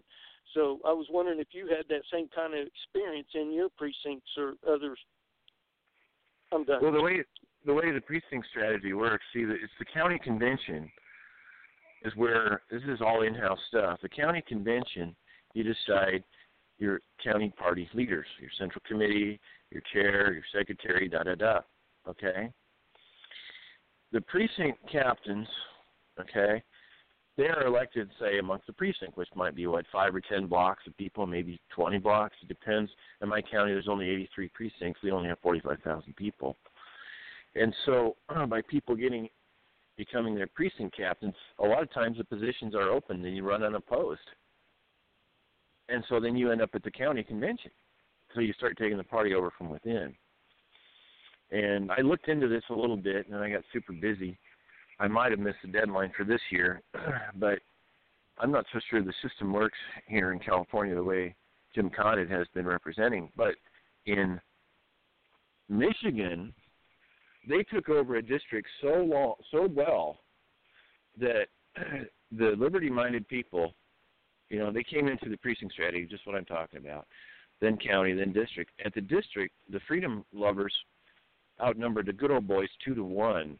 The uh, state chair of Michigan was from that district. He did not get voted to go on to the state convention. The governor was from that district. He did not get voted on to go to the state convention. This is how powerful this is in a state where this is allowed.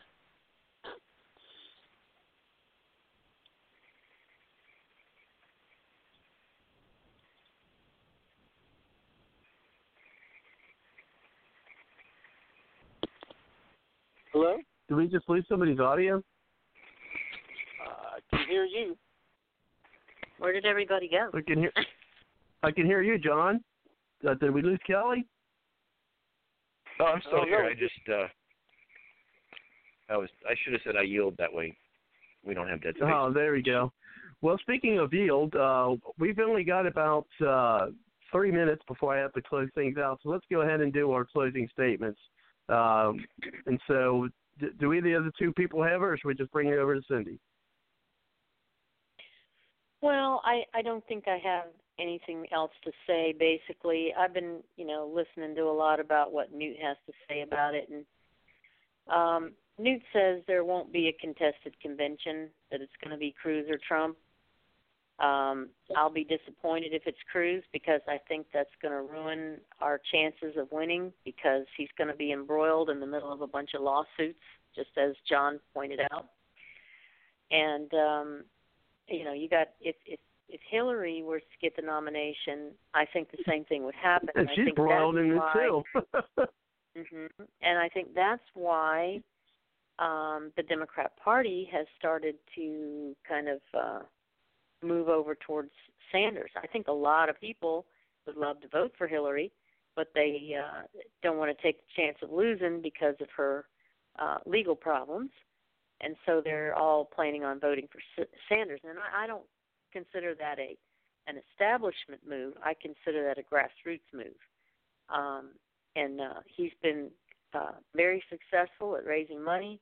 Uh, Sanders has, and so uh, I, it, it, if it comes to Sanders and Trump, I believe Trump would win. If it comes to Sanders and Cruz, I think that uh, Cruz would do to the Republican Party what the Democrats think Hillary would do to them, and I think that's the reason uh, she's she's started to fall back a little bit. Um, now, you know, there's nothing saying that this little, you know, six state win of Sanders is the harbinger of things to come. I don't know that that's the, you know, we'll have to wait and see. Um, is Hillary going to go backwards from here, or is she going to you know she's the Teflon Teflon queen, married to the Teflon king, and um, she seems to be able to um, get back up and keep Well, going. And So, that'll be we'll interesting in a general election with with with, with Trump because there's they keep calling him Teflon Trump because things keep to be flying off him. So that would make for an interesting uh interesting uh, can, uh general election. Yeah. No, I'm sorry. well, go ahead, Cindy. I didn't wish I wish I wish it would be I wish it would be Trump and, and Sanders. I think that's our best chance to win is Trump and Sanders. We'll see what happens. Yeah, I would have to agree with that. But I, I- I think I think barring uh, Hillary Clinton get indicted, which is supposedly you would have thought you would have done so by now. I think maybe someone said even maybe something, you know, that investigations will go out till May. But unfortunately, I got to close things out. But I want to thank everybody for coming in.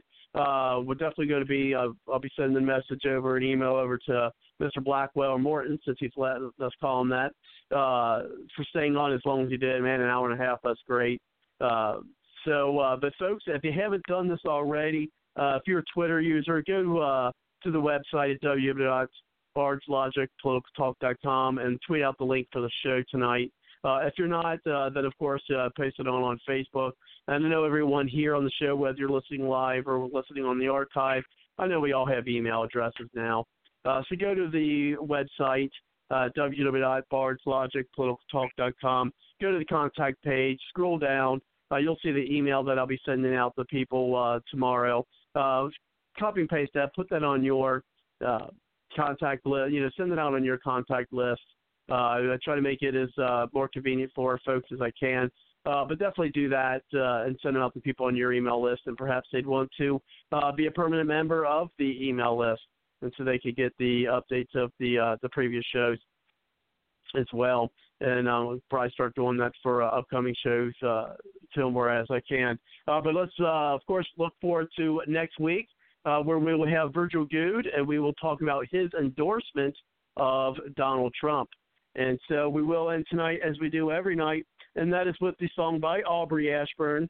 And you can hear more of her music by going to www.aubreyashburn.com. So thanks again, everyone. See you next week. Take care and good night. Good night. Good night, Sister Mary Elephant. Good night.